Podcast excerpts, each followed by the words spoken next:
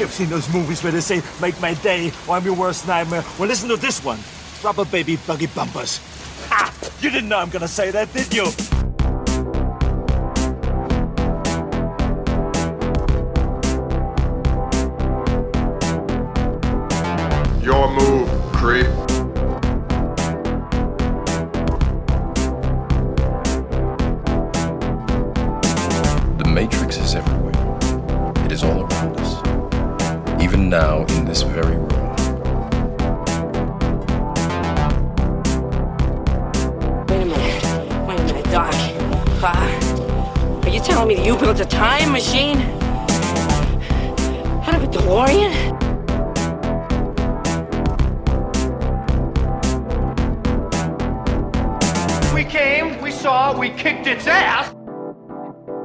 Everybody, and welcome to an episode of the Film Feast podcast. I am your host, Matt Bledsoe, and this week we are talking about Christopher Nolan's Interstellar.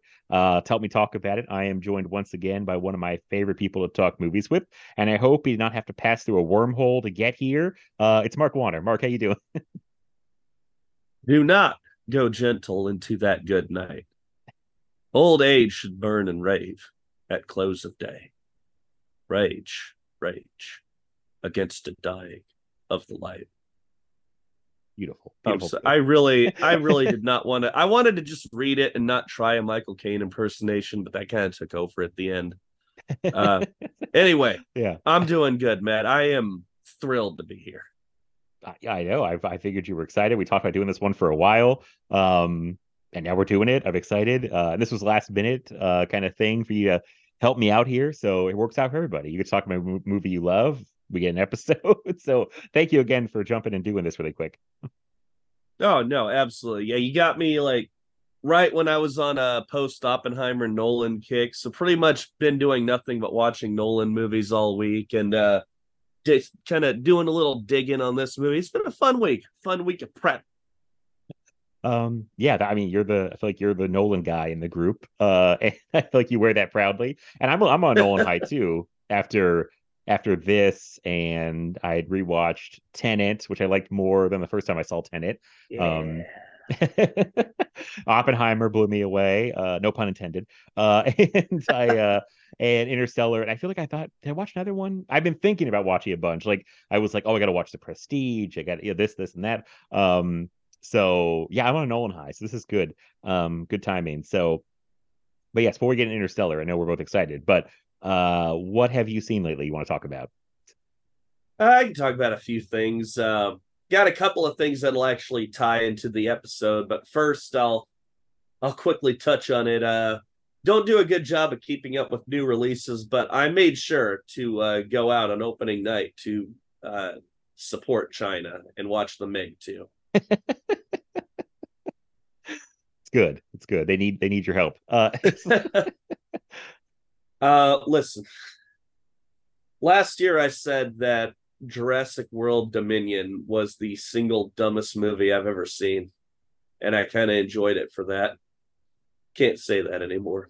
No, because it has been superseded by Ben Wheatley's, yes, that Ben Wheatley, The Meg 2. Jesus Christ, man. I try not to overhype how uh, crazy movies get or how dumb they are, but this is literally just uh, the thing that I keep coming back to is it's just a sci-fi shark movie on a Hollywood budget. And I've always told myself that I would actually I'd probably enjoy those sci-fi shark movies if they had any like value put into them, but I just I can't get by the uh Mhm. like dollar store productions, but taking those ridiculous concepts and then throwing hundreds of millions of dollars at them, uh, I ate it up. It was a good time. Oh, that's good. I uh we talked a little beforehand. I had not got a chance to see the Meg 2 yet. Uh the reviews were scathing at first, but now people like you, uh Mike Scott, who else? A few people that I I do value your opinion have said they really enjoyed it. I'm more excited again. I'm like, I'll see the Meg 2 in a theater. I'm just I'm behind on movies, new releases. So uh I I still am Ben Wheatley being the director still is one of the oddest choi- I don't think of him as like fun big movie guy, you know, like he's smaller, darker, weirder type stuff, slower paced. I I kind of think. Um, Yeah, that's part of his thing. I mean, partially, I don't think he's gotten the chance to direct something big. Like he was attached to Tomb Raider 2 for a while, but then that fell through. oh yeah, yeah. but I mean, I think he's wanted to. I think he likes just being different because every one of his movies is wildly different from the ones that came before. Uh, It's true. see, I've seen a handful. I've seen uh, A Field in England and Kill List. I didn't really care for either one of those. Uh, then I saw Free Fire, which I actually think was a blast. And then this, which I also thought was a blast, but in a completely different way. Hmm it also i will say i don't i don't know if i it's not the funny thing it's not that well directed. Like there are a lot of Uh-huh. times when i feel like it's a little sloppy but i kind of feel like that adds to the sci-fi feel of the thing like let me Mhm. let me tell you i'll just quickly tell you the journey this movie takes kind of goes from underwater adventure and he Mhm. gets some meg action in that. He gets some uh, crazy uh, underwater creature action in that. What's that? Um, there's that little uh, there's that surface that they go below, and then there's a whole like prehistoric world that lives beneath, beneath there. I, the thermocline, that's what they call it. Oh, okay, okay. and you get some no fun stuff below there. uh-huh. and then it it just turns into a 90s action movie for a while where like the meg occasionally pops up but it's most more of uh Statham in our heroes against these uh kind of miners uh i don't i'm trying not to give too much away but also it's the meg so like why should i care about spoilers Uh-huh. but yeah, yeah, they, but yeah. yeah. it's basically them going up against human bad guys, and then Oh, the okay. third act Uh-huh. is it just goes off the rails, and you get the trailers kind of give it away. You get Megs, you get you get a giant octopus, you get a whole bunch of creatures thrown into this final act uh, that I was not expecting, but I enjoyed how uh, bananas it got. Okay. So it is a very dumb, not particularly good movie. But if you know what you're getting into, if you're into this sort of thing, as I am, I love a good underwater movie, then maybe seek it out. okay. Especially during the summer. Like, you know, it's really hot outside, especially here in Texas. It's triple digits every day. Maybe not a bad idea to go into a nice, cool uh, movie that just like throws you in the water. I, that was kind of excited about it. I was like, oh, it's a big dumb summer blockbuster. Uh, I was like, that feels like a fun throwback. Like it's not. Uh, I mean, it's a sequel, but it's not like some IP based thing. It's just this random. Well, You know. it kind of is. Oh, it is okay.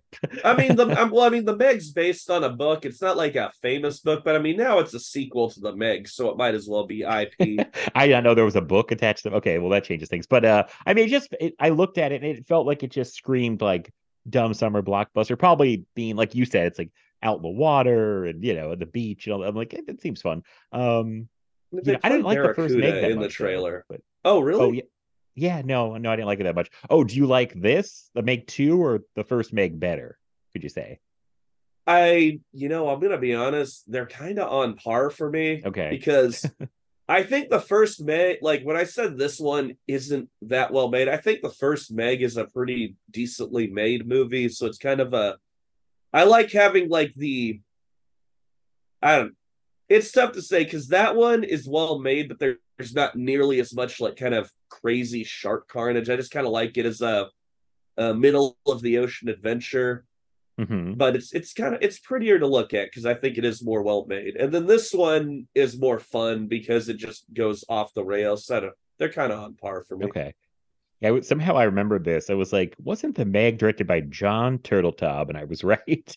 Uh, who has one of the most interesting journeyman director careers because it's like starts off with like Three Ninjas, which is a movie I love, and like Cool Runnings, and it's While You Were Sleeping, Phenomenon, The Kid, National Treasure. Both Oh, he directed Disney's The Kid. He did. Bruce Willis. he did. I, I remember liking that movie. He's all and then the Meg out of nowhere. Like I felt like he was doing TV and then he came back with the Meg. So uh that's interesting. Um I will see the Meg too if I can in theaters. I'm trying to make it a priority, but um things have been busy, but I- I'll go. I'll go for some dumb fun. It's fine. Um, okay, what else do you got? And I got a couple that'll actually tie into the this week's episode. Uh watched a couple of uh Nolans, I guess the forgotten Nolans, you would call them. Uh huh. uh so I watched one and then I rewatched one. This was actually the last Nolan I hadn't seen, and that's uh following his debut film, hmm uh Neo Noir from 1998, I think. Sounds And- right. Yeah. Yeah, I've been putting it off for so long because I've actually attempted to watch it before, and it just uh, it always seemed a little slow and a little boring, even though it's only like an hour and ten minutes long. Right. and yeah, but I like he's my favorite director, so I figured I just I had to watch it, and I had a free day off from work, and I was like, I can kill an hour. So I just I took a chance on it, and I mean, it's my least favorite film of his, but that's partially because he's just operating with fewer resources. Like this is a, it it feels like a student film, you know, like Mhm. uh, I don't know what the budget was, but it's really very uh micro budget neo noir about a uh, guy who's an aspiring writer who to deal with his writer's block, he just kind of starts following people on the street and that kind of gets him into some uh, crazy shenanigans uh, when he meets this uh, mysterious man by the name of Cobb. Named Cobb sound Oh. familiar to you? Uh huh. Yeah. Yeah. Inception. Yeah. so yeah, uh, you can uh and he's playing around with structure so you can see a lot of things that he would uh play with on a much larger scale later. But this kind of like Memento and uh Insomnia, he started off just kind of playing with these uh really twisty neo noirs and hmm it's it's always interesting to contrast those with where he would go in his career.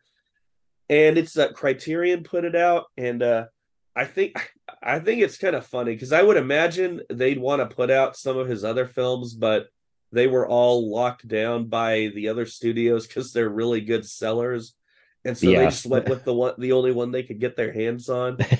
But it feels strangely appropriate for them because it's like the most you know it's the one you study it's the one you look to to kind of understand uh where he would go in his career and see it was a fast fascinating twisty little film kind of reminded me of uh bound you know the first film from the Oh, yeah, yeah. not nearly that polished but kind of similar vibes Okay. Yeah, it's the one Nolan I have not seen yet. And I almost watched it before this because I was like, we're gonna be talking Nolan, and uh I haven't seen that one. And it is really short, which is always appealing. I'm like, oh my god, an hour and 10 minutes. Like, sign me up. Um, but I I think I just knew I wasn't in the mood for a uh uh kind of low budget uh I don't know what like, noir type thing. It was like, it's, No. it's like his it's like his Dark Star. Like if you've seen Dark Star, you kind of Oh, know okay. the micro budget hijinks you're gonna get from this.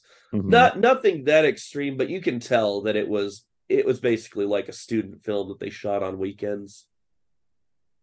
Okay, interesting. Uh, and it's it is tough. I if it's his worst film, but he's had so many great ones that it's like, well, yeah, probably his low budget, almost student film is probably not going to be the uh one of your favorites. But it's So- still I I want to say like it's a good film. Like if you if I saw this like when I was at the heights of my uh cinephile nature and I didn't really have any knowledge of who he was outside of this, I just kind of stumbled upon this interesting little neo noir. I'd Mhm. probably love it and I'd probably be hyping it up like "Ah, have you heard this cool little movie following? You gotta check it out, man.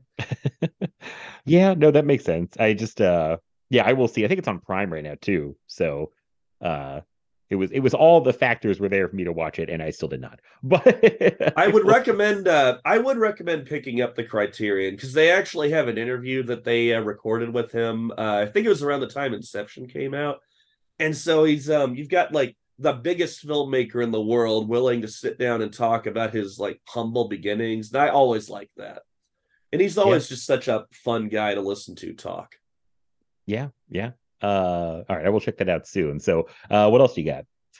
Uh, and then I rewatched the other sort of forgotten Nolan, which is Insomnia. Mhm. which was his uh third film made between Memento and Batman Begins and just remember remember when that was a thing when directors actually got like the uh the middle film like the kind of stu the not mega budgeted studio film but the studio film to prove their chops before they were handed the reins to uh oh, sorry if anyone out there doesn't know i'm kind of a little sick right now so if my voice sounds a little scratchy that's why uh, but yeah, before they were handed the reins to a big studio movie, they'd kind of have to prove themselves, and this was kind of uh, Nolan doing that, Mhm. and it's really good. I have, um, like, for the longest time, I didn't recognize how good it was. You know, I watched it around the time it came out because my parents were big fans, so I watched it with them when they rented it one night, and I just didn't get it back then. And Yeah. uh, yeah, I didn't really. I watched it a couple times since then. I didn't get it, and then I watched it about a couple years ago when I was in my 30s, and I think this is a movie that really plays upon themes you just don't get until you get older, like uh, and not being able to sleep. yeah, not being able to sleep, guilt in particular. I mean, Yeah, unless yeah. you're a very noble child, maybe you understand, like you really have a good grasp on guilt and you can understand Uh-huh. what he's going through. Uh, I wasn't. I was a really selfish child, so I, of course, I'm not going to understand that. you weren't guilt ridden, a guilt ridden detective who, who does insomnia. But yeah, it's not. It's a very like it's a very. It's not necessarily subtle, but it's kind of a low key movie compared to like yeah. and other movies out there, especially if you're watching them at that age. But for anyone who doesn't know, it's a remake of a Norwegian film starring Stellan Skarsgård. Uh, this one has Al Pacino, Robin Williams, and Hilary Swank, uh, all doing some of the best work of their career, for my opinion. And it's about Al Pacino and Martin Donovan are big city LA cops and they are flown to this remote town in Alaska called Nightmute to help the local police uh, solve a murder. Mhm. And yeah, for anyone, you know what, for anyone out there who doesn't really know the plot, you know, unlike Meg too, I feel like this is one that kind of benefits from not knowing. So I'm not going to say everything that happens, but let's just say something happens that kind of causes uh Pacino to be racked with guilt. And then uh the killer this is not a spoiler because it's uh, revealed relatively quickly i mean you kind of figure it out watching the movie because he doesn't show up for a while and they even give it away in the trailer robin williams plays the killer and he's Oh yeah, yeah. he's so chill have you seen it matt I watched it for the first time, I think last year, or yeah, or sometime kind of recently. It I liked it, but it's I, I think compared to other Nolan movies, it'd probably be near the bottom. But it's not a bad movie at all. It's very low key. I was thinking I need to watch this again because uh yeah, I just think it's the first time it's not going to quite blow you away because it is so low key, but it's good. It's a good movie. oh man i don't i'm i'm still struggling because i thought that it was like my least favorite at least until i saw fo- i saw following but I have not stopped thinking about it since that rewatch. It might actually be above a couple of his other films for me, and that's that's saying something because that's pretty much a five star filmography for me. Like I don't think there's a single film of his outside of uh, Following that I wouldn't give five stars. Well, I thought Insomnia was one, but I'm constantly changing my mind on that. It's I love it. I love it. Anyway, uh yeah. Robin Williams plays the killer, and he's kind of playing on his aw shucks personality, kind of, you know, grounded, nice guy that you meet on the street. and um just the way that this clashes with the things that he's doing in the movie is so interesting and it just gets under your skin. And he starts kind of playing mind games with Pacino because of the guilt that he's feeling. And just the way that this story develops, it's such a fun ride. And then uh, Hilary Swank's playing this like uh, rookie cop. She's new to the force. She's ups- she's like she's idealistic. She got on the force to do some good, and she's trying to do that. And she like worships Al Pacino because he's kind of like a hero cop in LA. She did some uh, research on him when she was at the academy, and she's just the way that she plays this uh, rookie enthusiasm and how that kind of uh, develops throughout the movie. It's it's again, it's so very interesting. I I just I love it. I love Insomnia. Haven't seen the original. Kind of want to, but you know, I don't know. I'm of the belief that if you uh there are lots of movies in the world, if you feel if you feel complete having seen one version of a movie, you don't have to see the original. That's probably a very controversial uh statement. I apologize for the film purists out there, but I've got a lot of movies I want to see. I I honestly don't know if I'm ever gonna make time for the original Insomnia. I understand. I But- every time I've seen someone talk about the original Insomnia, they they say, "Yeah, not as good as the Nolan one, but you know, like Interesting. yeah, every review I've ever seen, Because I've actually heard uh yeah, I I don't I don't think I know anyone who's seen the original. I remember hearing one person talk about it and they said they liked it better than the Nolan one. Oh. Because the Nolan film does one thing that like ruins it for them, but I can't remember what that was or who Oh. said it.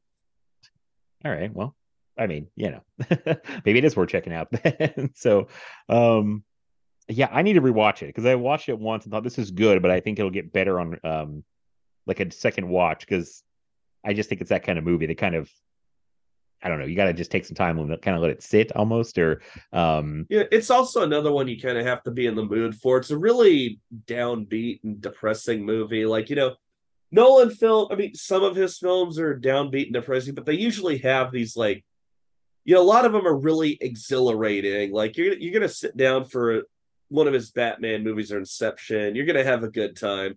Even Mhm. something like The Prestige, you're just gonna like that's just gonna be a tw- you're just in for a ride when you sit down for this. This is kind of a mundane, depressing uh serial killer movie.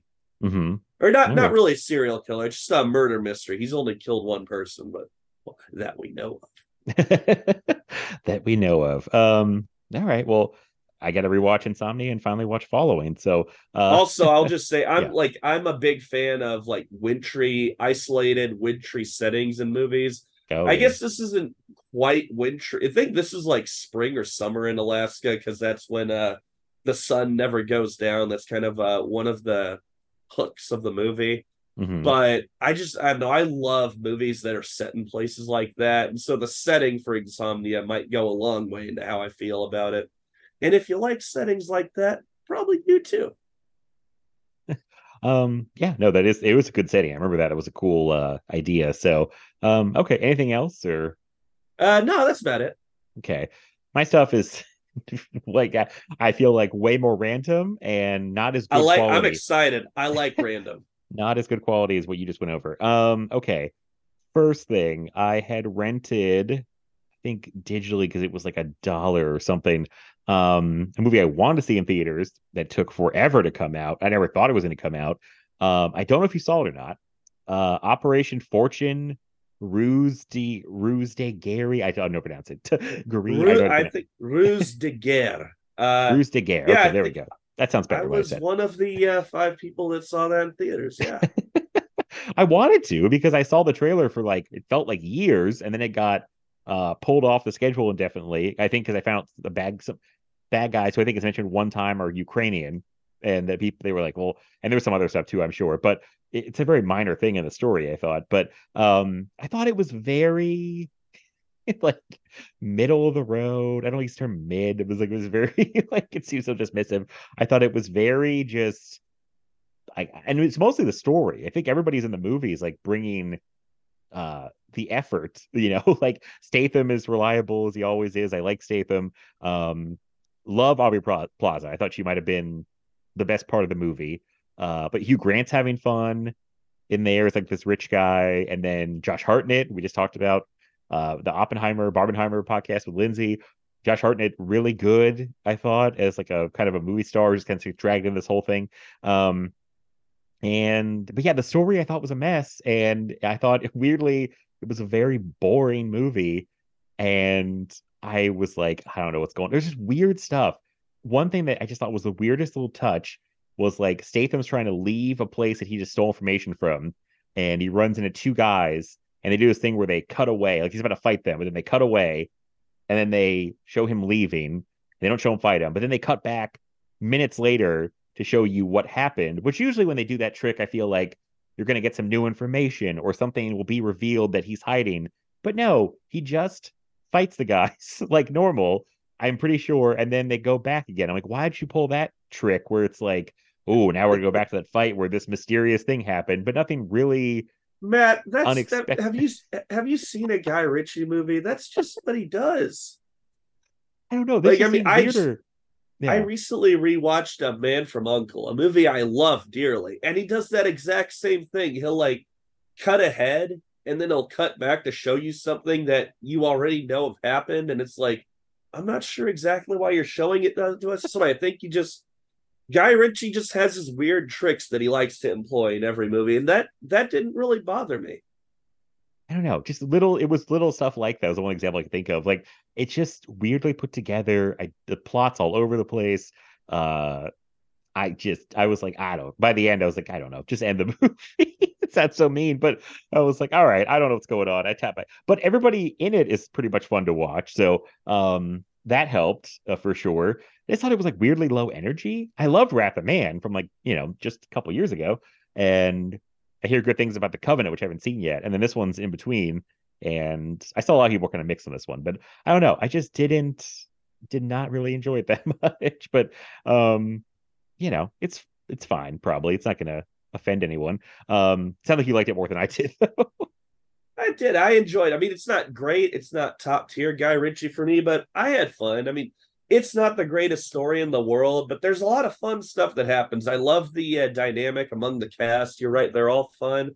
I love the element where um Hartnett. Uh, the, I forget exactly what is Hartnett doing, hanging out with Hugh Grant. Like, what's the uh, plot there? What's their They- plan? they find out that Hugh Grant uh like is any like movie star. He's kind of like a star hound. Like he's this rich guy who like likes to meet movie stars, celebrities, and they like find out that he loves Josh Hartnett's whatever the actor's name is. He loves that actor. So they they rope him in and kind of I basically blackmail him and say, We need you to get on like his yacht and you're gonna go in there and like schmooze him and uh you know kind of uh charm him, win him over so we can get close to him because Aubrey Plaza like pretends to be Hartnett's girlfriend, and so she's part of it too. And like that stuff's pretty funny, but it's like I don't know, it's just a weird movie. I'm like, it felt very disjointed, the whole thing. And I don't know, maybe it went back and forth on reshoots or editing when that, that I don't know, the whole thing was kind of held off for two years. But um, You know, a Yeah. theory I've come up with is I think that it was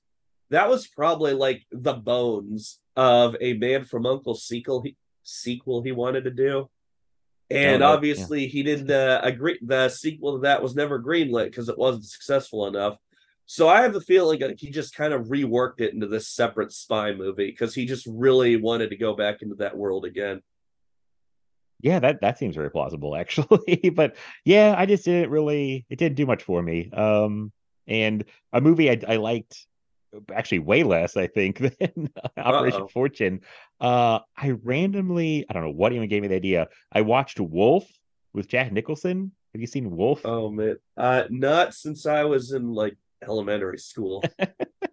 I remember hearing about it as a kid and like I don't know, seeing the cover of the VHS a lot and and uh, you know, and I kind of was like, oh, I got to see that movie someday. And uh God, I did not like this movie. Really did. I was like, this is painful. I was like, I, I was like, I felt bad because I'm always somebody who's like, they should make more movies for adults these days, like the 50, 60 million dollar adult you kind of but I'm like, not like this, not like Wolf, because uh it's Mike Nichols, who has a pretty good career, but he's not a horror guy by any means. Fun fact: And- I have a. I'm not a Mike Nichols like stand by anyway, but I happen to have a Mike Nichols DVD sitting right next to the computer I'm talking to you on. Oh, I I've not seen Working Girl. I've not seen Working Girl yet, but Mike Nichols has like a good resume, but I think he's the wrong guy to do a horror movie. I, I'm not, it's so bizarre because I don't even know. It doesn't want to commit to being a horror movie. Doesn't want to commit to being funny. Doesn't want to really commit to, I guess, a drama. I yes, it is a drama, but like, uh, it's weird. It's just a very like I was like, this movie will not end. I felt like I was watching it for seven hours. It's only two hours long. like, and it's so stacked with talented people: Jack Nicholson, Michelle Pfeiffer, James Spader, um, Richard Jenkins, Christopher Plummer, a bunch of other people show up. Like, um, I- I just thought it was so boring, and it's like, good lord, like commit to making a horror movie. I think this came up in the wake of like Coppola's Dracula, and then other studios were like, oh, we can make like classier horror movies, you know, and like uh so he gets bit by Nicholson gets built by a wolf and starts doing more dog like than wolf. it's like wolf, these wolf like things. He pees on James Spader in the bathroom at one point, And it's weird too because he gets bit by a wolf. That just sounds great. it's yeah, it's like he's just like I'm marking my territory, and uh it's there's little funny stuff like that that pops up, but it's just like then there's all this stuff about like he works in like a publishing company, a book publisher. There's all this like behind the scenes drama with the job and James Spader trying to get his spot and all this stuff, and I'm like I do not care, and like See, that sounds like a Mike Nichols film, like uh the uh the stakes of the high powered corporate publishing world.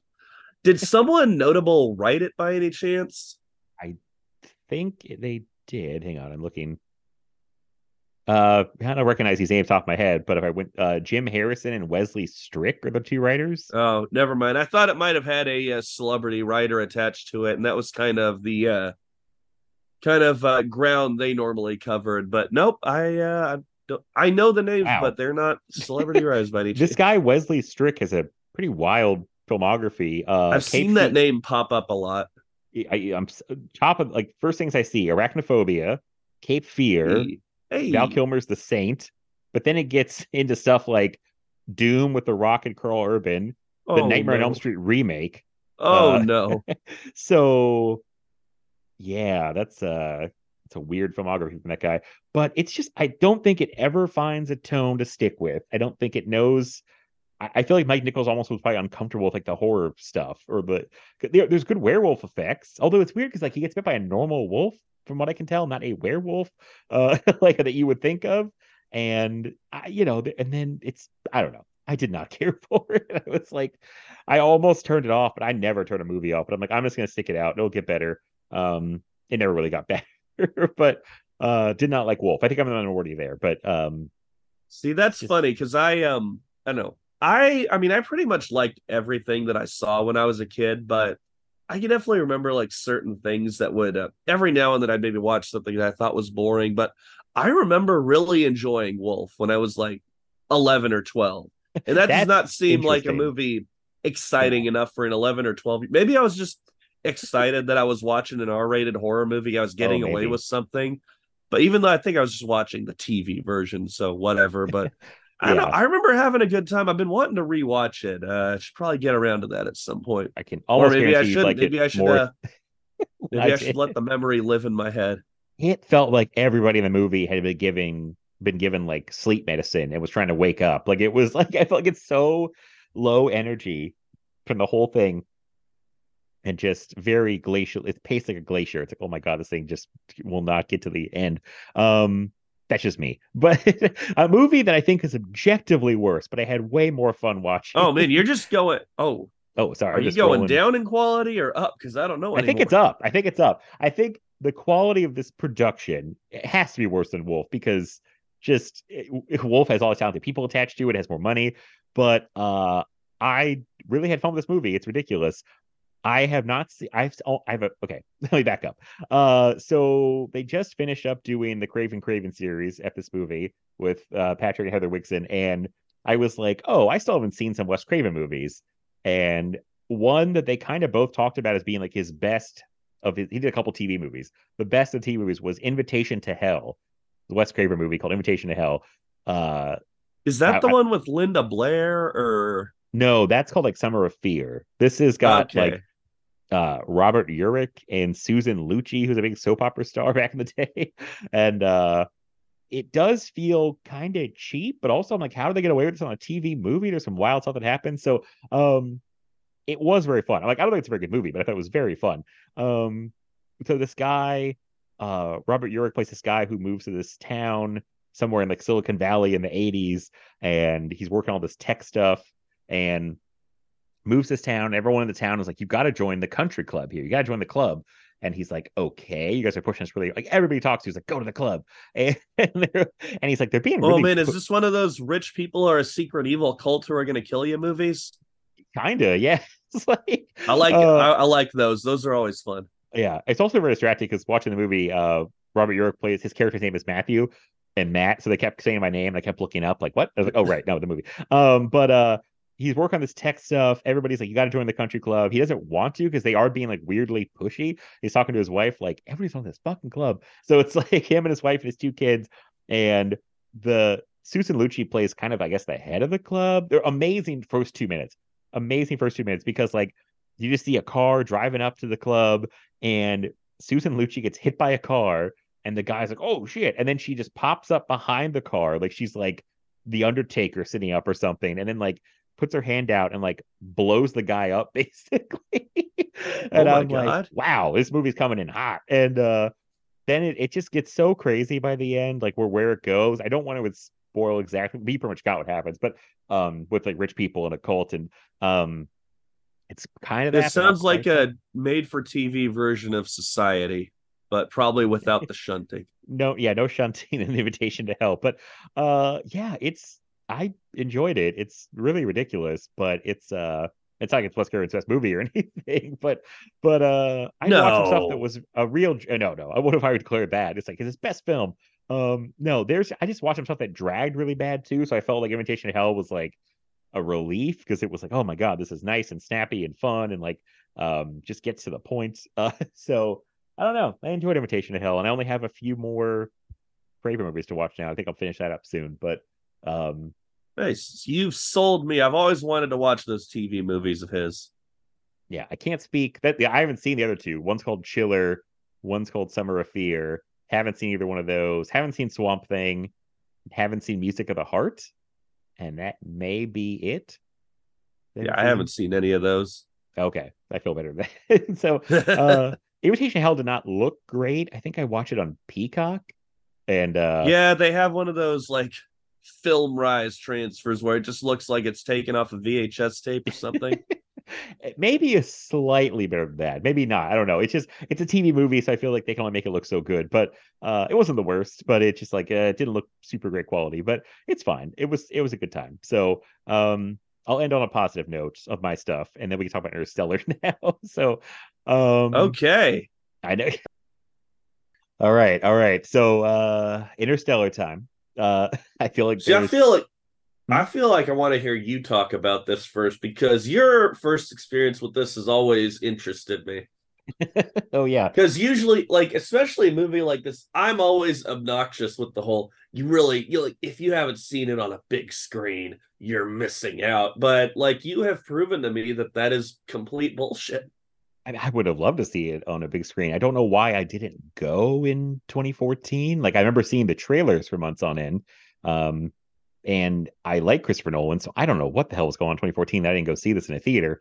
Um, but I really wish I had. But no, I've another story I've told many times, I believe. Uh, I could probably put put it to bed after this episode. But uh, yeah, I saw it on TV. Uh, like maybe I don't know three or four years after it came out. Uh, and I was up very late. It was the middle of the night. I had like a really bad cold.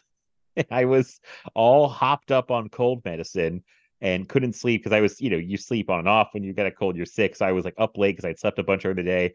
And I felt like I was in like a different world, but it was complete, the lights were out, completely dark, watching Interstellar. Um, and I felt like I had some kind of like uh borderline religious experience because I felt like I was like you know I was like I'm in it like I was just so in it when I was watching it like I felt like I was so into everything that was happening um it felt like some I was a weird high probably the cold medicine again but I was such a unique viewing experience uh and I was like this was great and for some reason I feel like I'd heard more not more but I'd heard some negative stuff before about Interstellar and Oh, I we'll get watched- to that. Don't worry.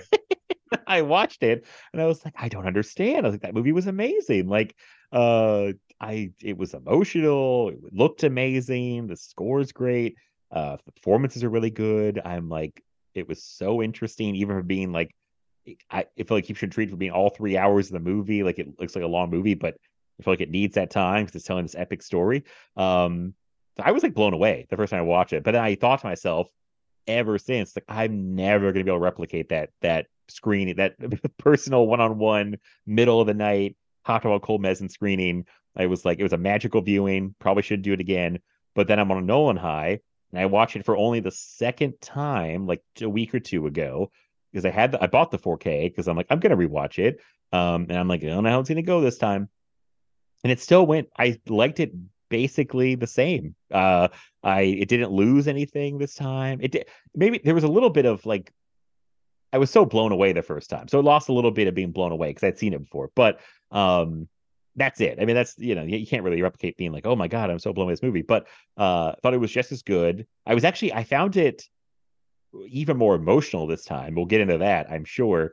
Uh, I there was a couple parts where I just like as soon as the scene started, I think because I kind of remember what was going to happen, I just started like crying. I'm not I'm not afraid to admit I was like, God damn, this is really emotional. Um, and it really hits me for some reason. Uh, we'll probably get all that too, but it just, I, it just the movie. I just think it works and it's really incredible and I, I finished watching. I'm like, is it my favorite Nolan? But I can do that with a lot of Nolan movies where I finish it and go, is that my favorite? It's very hard to pick, but um, it's up there. It's up there for me for sure. So um, yeah, that was. I've only seen it twice, both times at home, but I thought it looked great and it still played great.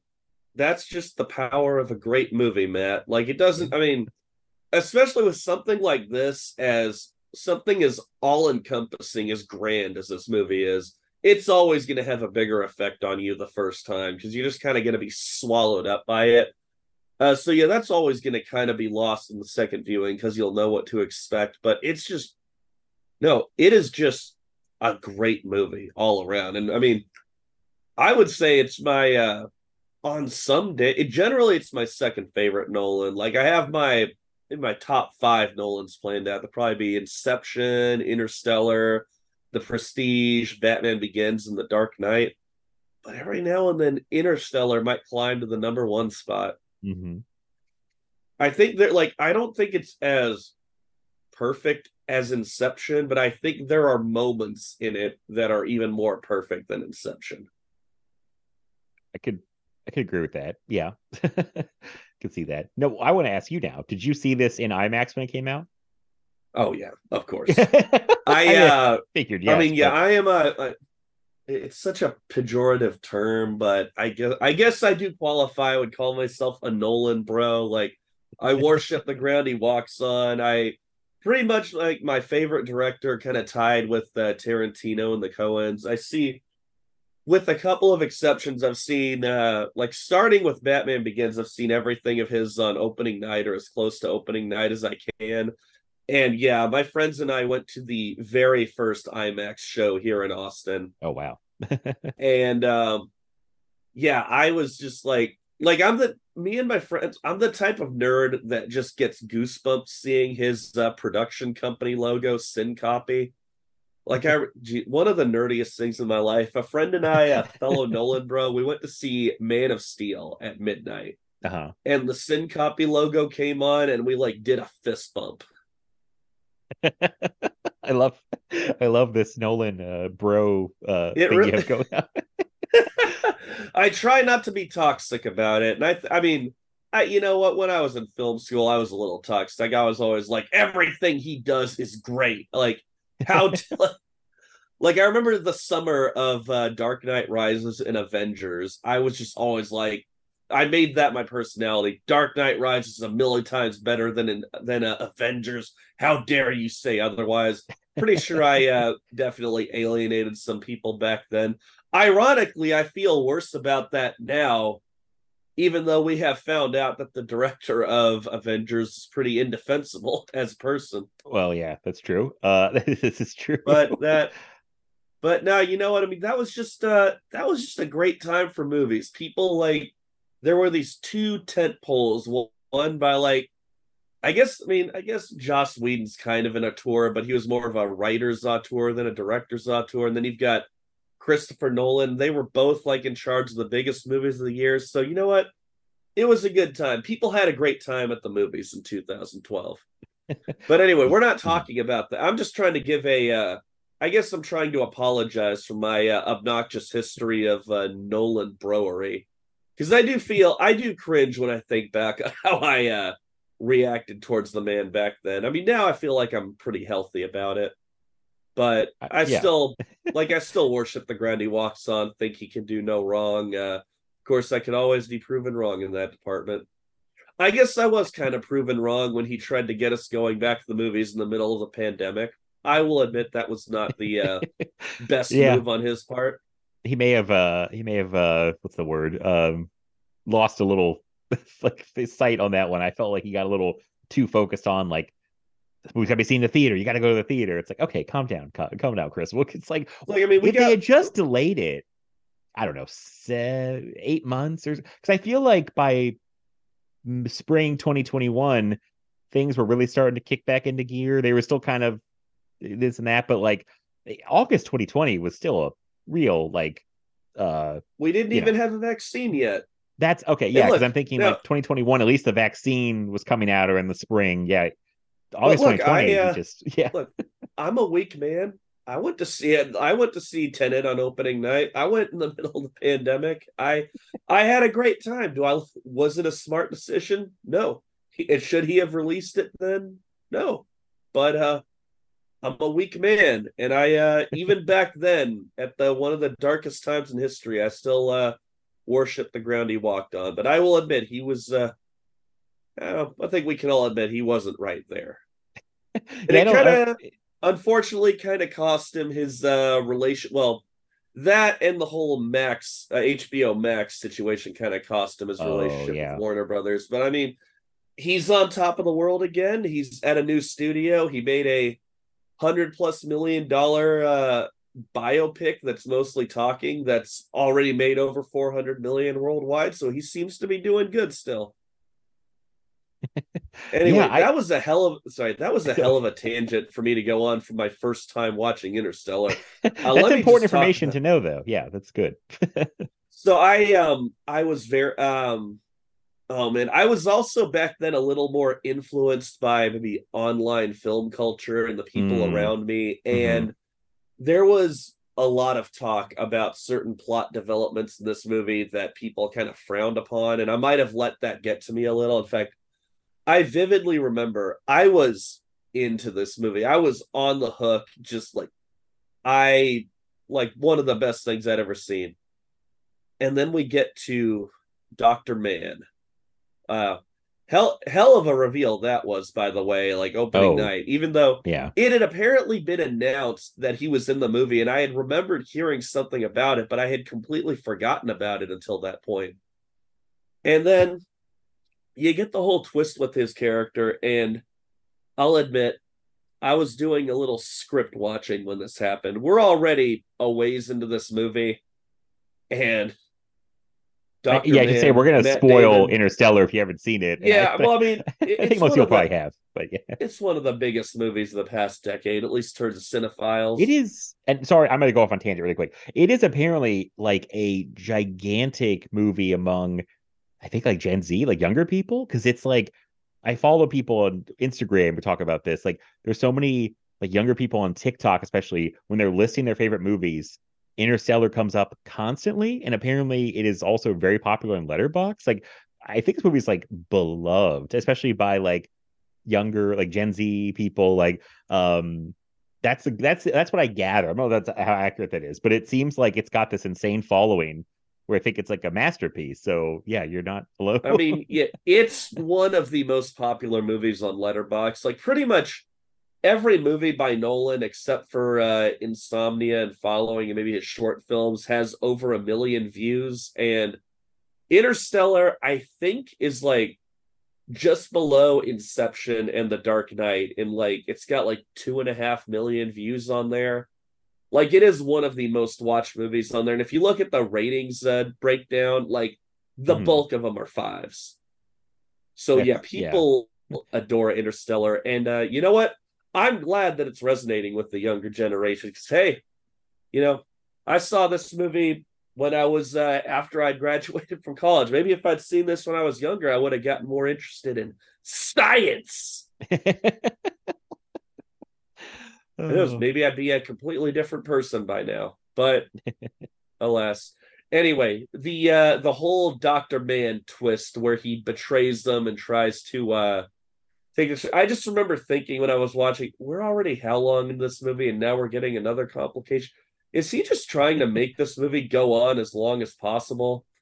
And the funny thing was, I didn't even have a problem with it. I thought it was a great sequence and I was hooked, but I just remember thinking, like, oh, come on, what, like, is he, like, do I really believe that this character would do this? But that was a, that was a very stupid complaint. I admit it. It's now like every time that I think it's so compelling. Anytime I get to that part in the movie, I am hooked. I actually wanted to time how long that sequence lasts from when he like turns on McConaughey to when he uh when he uh blows the airlock on the endurance because Mhm. I am I don't look away from the screen at all during that sequence every time I watch it.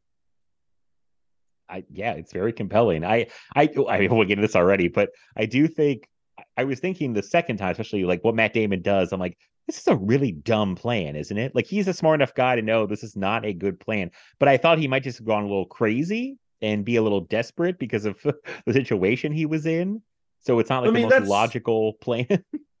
I mean, it's kind of the whole uh, thesis of the movie, our need for connection with each other, and I think like, yeah, he they th- and they also build him up by talking. Uh, was Doc? Uh, Brand talks about Doctor Mann as being like the bravest of us, the greatest one, the Mhm. one we all aspire to be. He led this mission, and he turns out to be the one sabotaging them all because at the end of the day, he's no better than us. He just, like Dr. Brand, he just yearns for a connection, much like she yearns to be with uh, Dr. Edmunds. And this need for connection, just like how far that need can grasp, is kind of the whole thesis of the movie. And I was, I was, uh, I was a little too naive to grasp that at the time. but it, let me, let me, let me. Re- it is a very dumb plan, and like yeah, when he like what did he think how did he think people were gonna react when he showed up back on Earth? And like did he think he was gonna be embraced? Like he should know people are going to frown on him and he's gonna be the laughing stock of NASA and anyone who well, I don't know. You know, it was a top secret mission, so maybe people wouldn't even know. No. Maybe he would. Yeah. Maybe he would just find some people that had no idea what he'd done, and he would be okay. But like NASA, the people that would have greeted him when he got back to Earth would have had nothing but uh contempt for him. yeah, I did. I mean, the little stuff about what they're trying to yeah, he should know. Like they're yelling, like, "Hey, the airlock," and he's like, "Ah."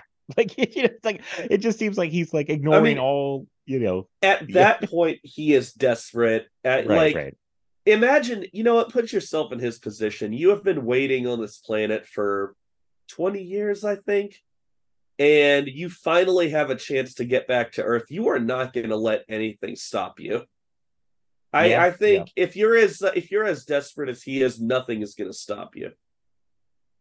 And i'm like that moment god talk about just that's why I love Nolan. He's just the most cinematic filmmaker out there, and he knows how to make things work.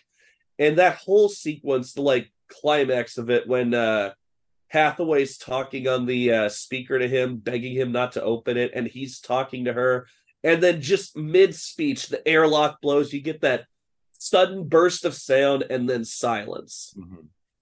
It's Good such an amazing moment. Comes up a lot in Oppenheimer, I think, too, of like big like Um, like silence and then burst of noise and yeah uh it's it's yeah no it's good it's very it's very cinematic which is most of interstellar it's like wow this looks good um i i guess we well maybe we should go back back up to the beginning the movie because i i if i had to pick it's almost three hours long and i feel like it's kind of broken up into the three different sections like almost each because the whole the opening i think for me is not bad, but I think it's like the weakest part of the movie. I, it, it's important to set the whole Well, thing yeah, up. There's a lot of I mean, imagine like me, you love movies set in space. right? and you are like as good as that stuff is like you're going into interstellar because you want to see them go up into outer space so and then the stuff in outer space is so good it is so perfectly executed that once you're there you you can't even remember the stuff on earth like I, I i agree i think the stuff on earth is great but like it really comes alive when they go into outer space even though like maybe the maybe the best performance in the movie after McConaughey is uh, Mackenzie Foy who plays young Murph. Oh yeah, yeah. Like she's incredible. She's really, really good. Yeah, no, she she sells she sells a bunch of that stuff in the in the early part of the movie. Um, she's very Like, good one- at the yeah. One of the best kid performances I've ever seen. I can. I mean, I can't. I was like, what other? There's so many kid performances. I'll, I'll just go ahead and say it's great. I don't know if I could like, quantify it, but I mean, granted, really I, I, I, Yeah. like, I make that as like a, a grand statement. I haven't actually gone through and like thought of the great kid performances, Right, but right, I can't. I, but the fact that it's like affecting me as much as it does makes me want to say that because I can't think of many. Like what you got, Henry Thomas in E.T., Haley Joel Osment, Sixth, Sixth Sense. Sense, Like yeah. I would, I would feel comfortable putting it up there with those. Okay, that's fair. I just for some reason my brain's like we got to start ranking all of them, but no, yeah, I just think top of your head. I'm like that's that's right. Uh, she's really good. She sells that emotion in the first part of the movie. I feel really dumb because the first time around I didn't know who Timothée Chalamet was. This time around I know I- who Timothée Chalamet is. I, I still don't think didn't, anyone did. I still didn't really clock who he was this time, and I know who Timothée Chalamet is. But then I looked, I was like, oh, that was Timothée Chalamet. like I did not. Well, uh, because he looks like you know he looks like a person and not a hipster icon like his hair isn't just like curled out to eternity like he just looks like an average everyday uh teenager Yeah, that's true. I just yeah, this is so funny because this time I'm like again, I'm like, how did I miss him again? Like I know him this time. Um, there was a very funny Letterboxd review that was like, someone was like, I what did they say? How do they phrase it? It was like, I want to open a court case. Like, how dare they or how dare they make Timothée Chalamet age into Casey Affleck or something? Like, it was like they were very upset about him becoming Casey Affleck. But um, I I did yeah, I slowly recognize I'm like, oh, Timothée Chalamet. But yo, yeah, Mackenzie Foy is like the star of that part on Earth, the opening part of Earth, and uh, I lo- I love the ideas he's putting forward about what's going on. Like, I mean, it's scary to think about like the Earth dying, but then how they basically kind of abandoned science, and for the most part, and NASA's like a underground, like almost resistance movement, uh, in a way, because everybody's like, yeah, we just need the farmers to grow more food, like, and they just give up. It's such an interesting kind of uh place we find ourselves in. And I'm like, this seems plausible is the scary part. i mean yeah like uh i mean look i am i am by no means up to date on what's going on in the world with nasa and space exploration like i don't like i'm i'm your average everyday person who just watches movies i keep up with the basics on the news but to my knowledge like nasa does not get a lot of funding anymore. Like they pretty much stopped all like Yeah. obviously we uh we haven't gone to the moon in decades. And uh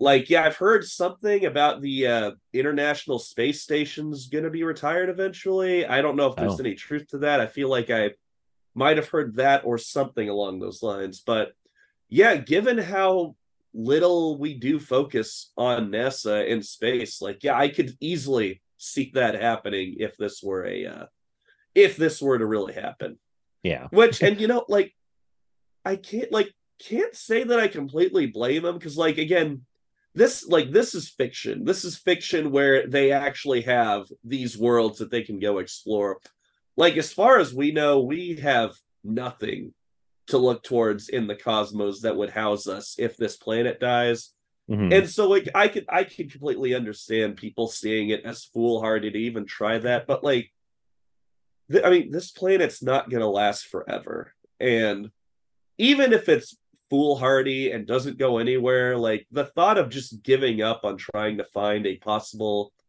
other home out there no matter how long it would take us to get there uh yeah it's a little scary to think about all that yeah. No, it's but again like you know you've got you've only got so many resources in this world and you've also got to focus about focus on the people who are currently living here and uh yeah maybe uh space exploration would not be the focus but then there are a lot of questions that this movie raises and I, I like I'll just go ahead and say it. Even like as foolish as it might be, I am very much pro space exploration, uh, partially because I just think it's cool, baby.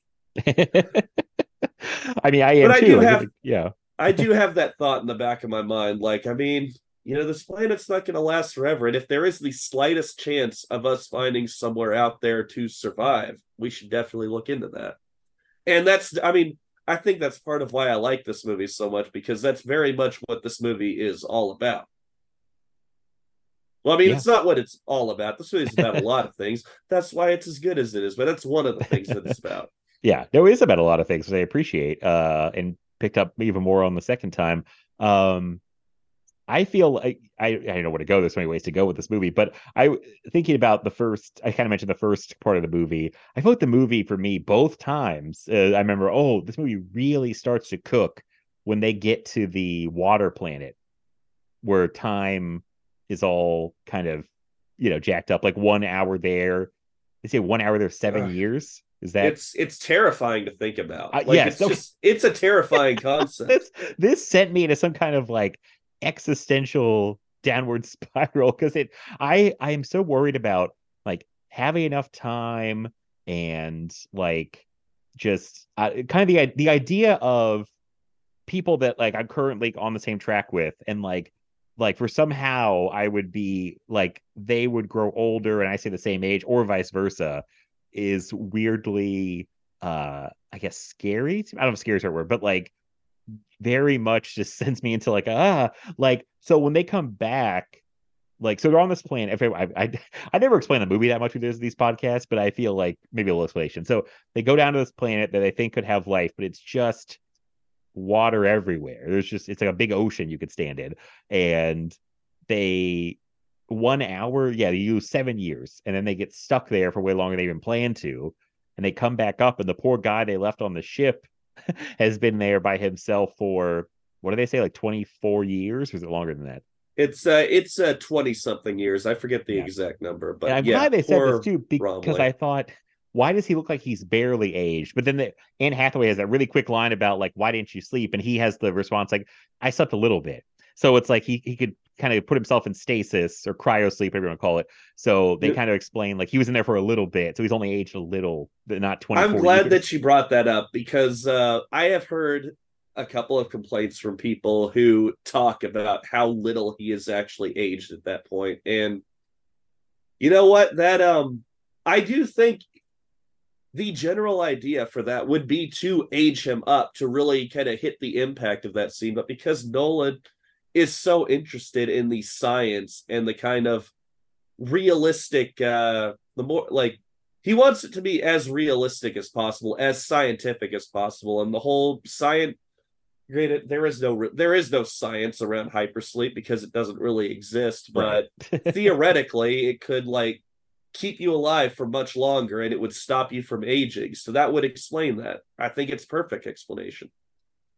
Although i do Yeah. th- i always i do always chuckle a little when the first thing this guy says to them after having not seen them for 20 something years is i've waited years. And i don't know why. I'm just like that's that's all you can say. They they know that you've waited years. Right. They know. Um that guy just i just i think i really thought about man imagine being that guy. And i feel bad I keep saying that guy. What is the character name? Uh Romilly. Okay yeah portrayed Um, by uh David Gyasi who here t- talk about a career jo- for like a couple years before he was in The Dark Knight Rises as like a character without even a name and then 2 years later Nolan makes him basically one of the main characters of the movie. yeah david He was also in uh, he was also in Cloud Atlas in between them and oh okay really good in that. Yeah he's just yeah. he's just skinny prisoner in dark knight rises So- Yeah, like Nolan must see Nolan was like that skinny prisoner guy. I like That's- that guy. that's the guy uh oh he's annihilation But yeah, that yeah sorry oh he is? Yeah, I I haven't seen Annihilation since opening night, but I really liked it. But uh, yeah, poor poor Romilly is all I thought because this guy, like the idea to be stuck by yourself, even if you can put yourself into cryo sleep for chunks of time, to be by yourself in that that spaceship with just I think the robot was still there. Oh, man, Uh, you know what though? I'd I'd be okay if I had Tars with me. Tars is great company. Tars is my boy. I was again, I'm gonna go off in many different directions. I was so blown away by the the choice of the way the robots look and sound. This like the first time I was like, what an odd choice to make have them move because it it almost looks at first like what a terrible design choice like why is that the way? But then when you see them move like especially on like the water planet you're like okay that's they're actually pretty mobile and useful. But you look at them and you're like what a dumb design. But but uh and they even talk kind of like low key it's just like the way I, I, I forgot who voiced uh Tars or Gianovi does both voices, but like uh, Tars was uh so Tars was voiced and puppeted by uh Bill Irwin. Okay. And uh yeah. Case, I really love this one because Case was voiced by uh my boy Josh Stewart from The Collector. He's the main character oh. in The Collector, and he's okay. also he's he's um Bane's like right hand man in The Dark Knight Rises. Like he doesn't have much to do. He's just always kind of hanging out to the side when in the scenes with Bane. Uh, and he has a little like uh, voice cameo in uh, Tenet. So he's not like a big actor that Nolan utilizes, but Nolan cr- clearly likes him enough to keep going back to him for these little roles, and I like that. Yeah. Um. That uh, yeah, I just it was like what they they're so dry and sarcastic for like robots, and they well they uh, got their humor settings. Don't forget, like you could easily oh, yeah. turn that humor setting down to zero and get no sarcasm. I forgot about that. I, lo- I love settings. that about them. It's it's just such a fun little detail, and yeah, the whole uh, idea around the design was Nolan. Again, you know, he's always he's always focused on quote unquote realism, mm-hmm. and he wants this to kind of be a, a a possible exploration of a realistic future, and the whole idea behind the robots is more function than look. And yeah, yeah he also he doesn't want to devolve into the cliches of this kind of movie you know of a dystopian sci-fi world where you know maybe you have like a futurist a bunch of futuristic technology maybe the big sprawling cities. Like he basically the the whole idea is um that uh, because we are so focused on solving the hunger crisis uh, technological development kind of ceased right, so right. like the most advanced technology we see is the farming equipment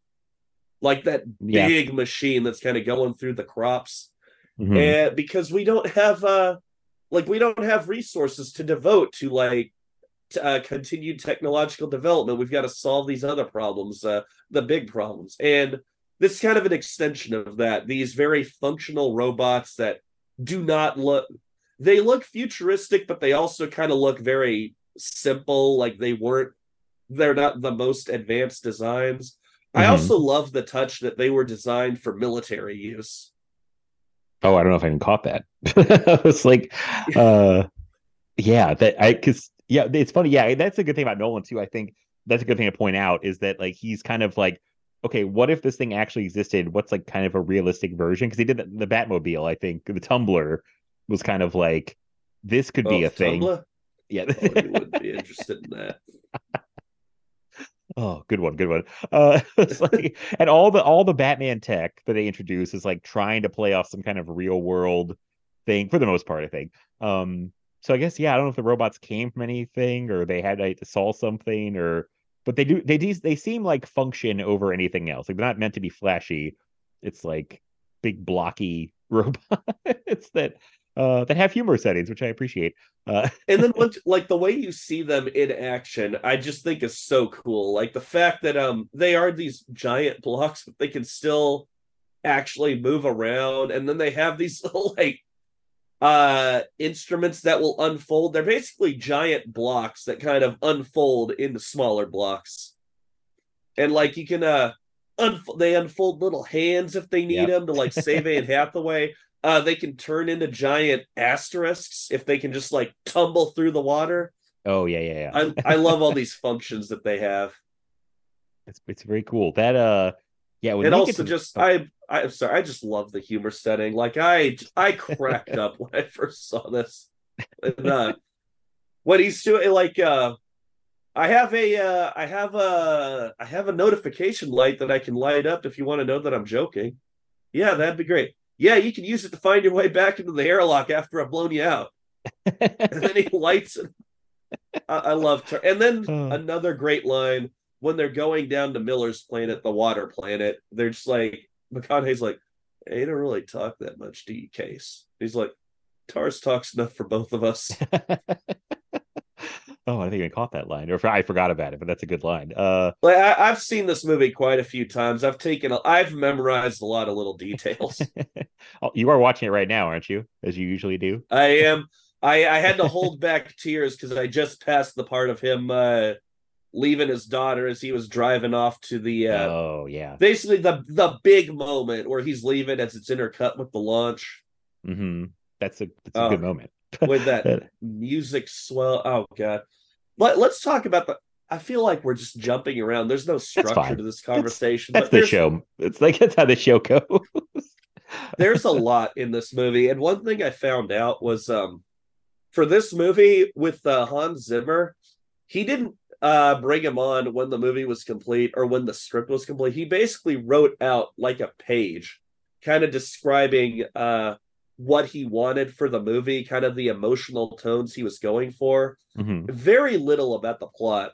I think he mainly talked about the uh, father daughter relationship, although at that time it was a son. And he oh, just mm-hmm. sent that to Hans Zimmer, this one page. And he asked him to come up with a couple of themes based on that one page.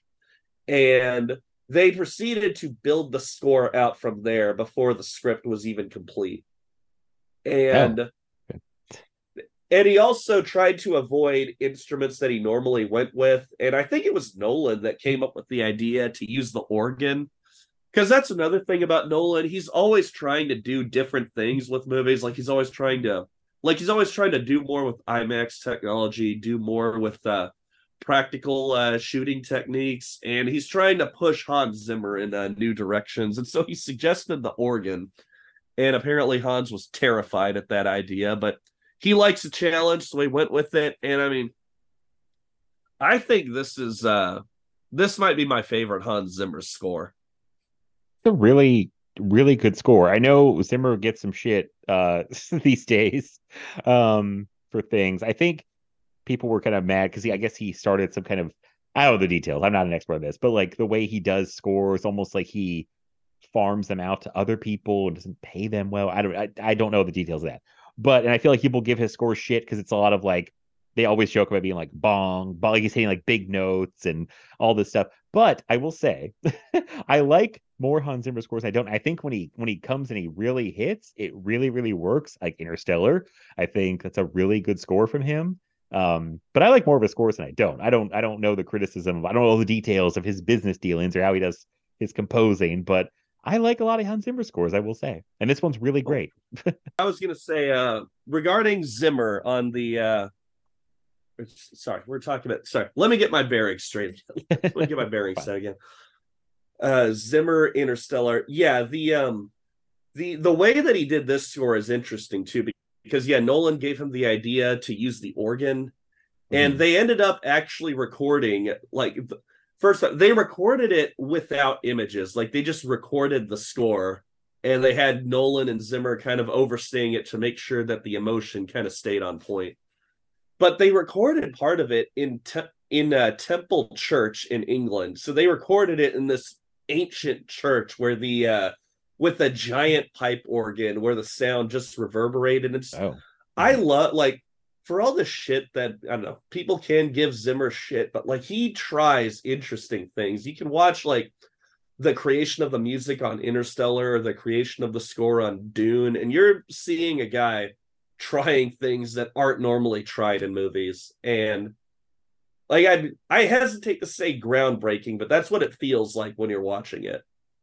And yeah, yeah think... the um mm-hmm. oh I oh, was go gonna say, yeah, the uh watching him create the score which it it does contain the standard zimmer bombast but like with different instruments like he's not hitting the drums or the brass really hard in this outside of i don't know maybe the cymbals. I can hear a lot of cymbals being rattled in this but like it's just the instruments he chooses to do, build to his crescendos with particular with nolan you know i think that's where the uh, kind of jokes about zimmer doing wah came from because of the inception sound inception yeah yeah which like say what you will the reason that inspired so many jokes is because it's an awesome fucking cue And it like works. the- yeah, I think it works. Yeah. one of the best scores of the decade, like on top of the one we're talking about right now. hmm But yeah, it's the uh, I just I love the organ motif. Like he was very um Nolan was inspired by uh, Koyaanisqatsi. Have you seen that? Are you familiar with it? I'm familiar with it, but I've never seen it because uh, I'll be honest with you, it's a hard sell to someone to tell me, yeah, you just watch images with uh music over it, and there's no, is there not even narration? It's just literally music and Nope. images.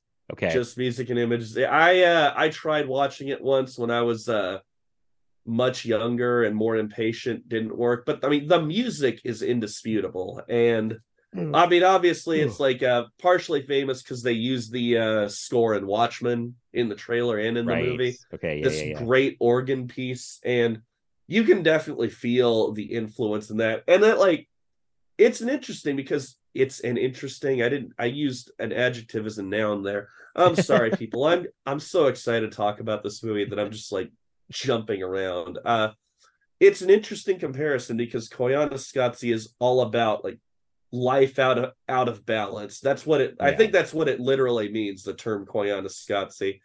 And you're basically watching these uh contradicting images of nature and industrialization and how one is kind of crushing the other. And that's basically what this i mean to, in a sense that's kind of what this movie's about how the uh end of the world how we've kind of helped create the end of the world and i love that he's kind of drawing on that score for this movie hmm uh, it's That's just, I get, I get, I get lost. Sorry. I also, I was reading about the score and watching the bonus features like right before we record, and it's just like that was one of the most fascinating elements of the making of this movie. No, this is again why I'm glad you're here because you know all this stuff and it, it's very interesting. Isn't is did Philip Glass do that score for uh Yes, okay, which I do my like. friend and I music. always, uh, my friend and I always joke. We call this uh, Hans Glass music.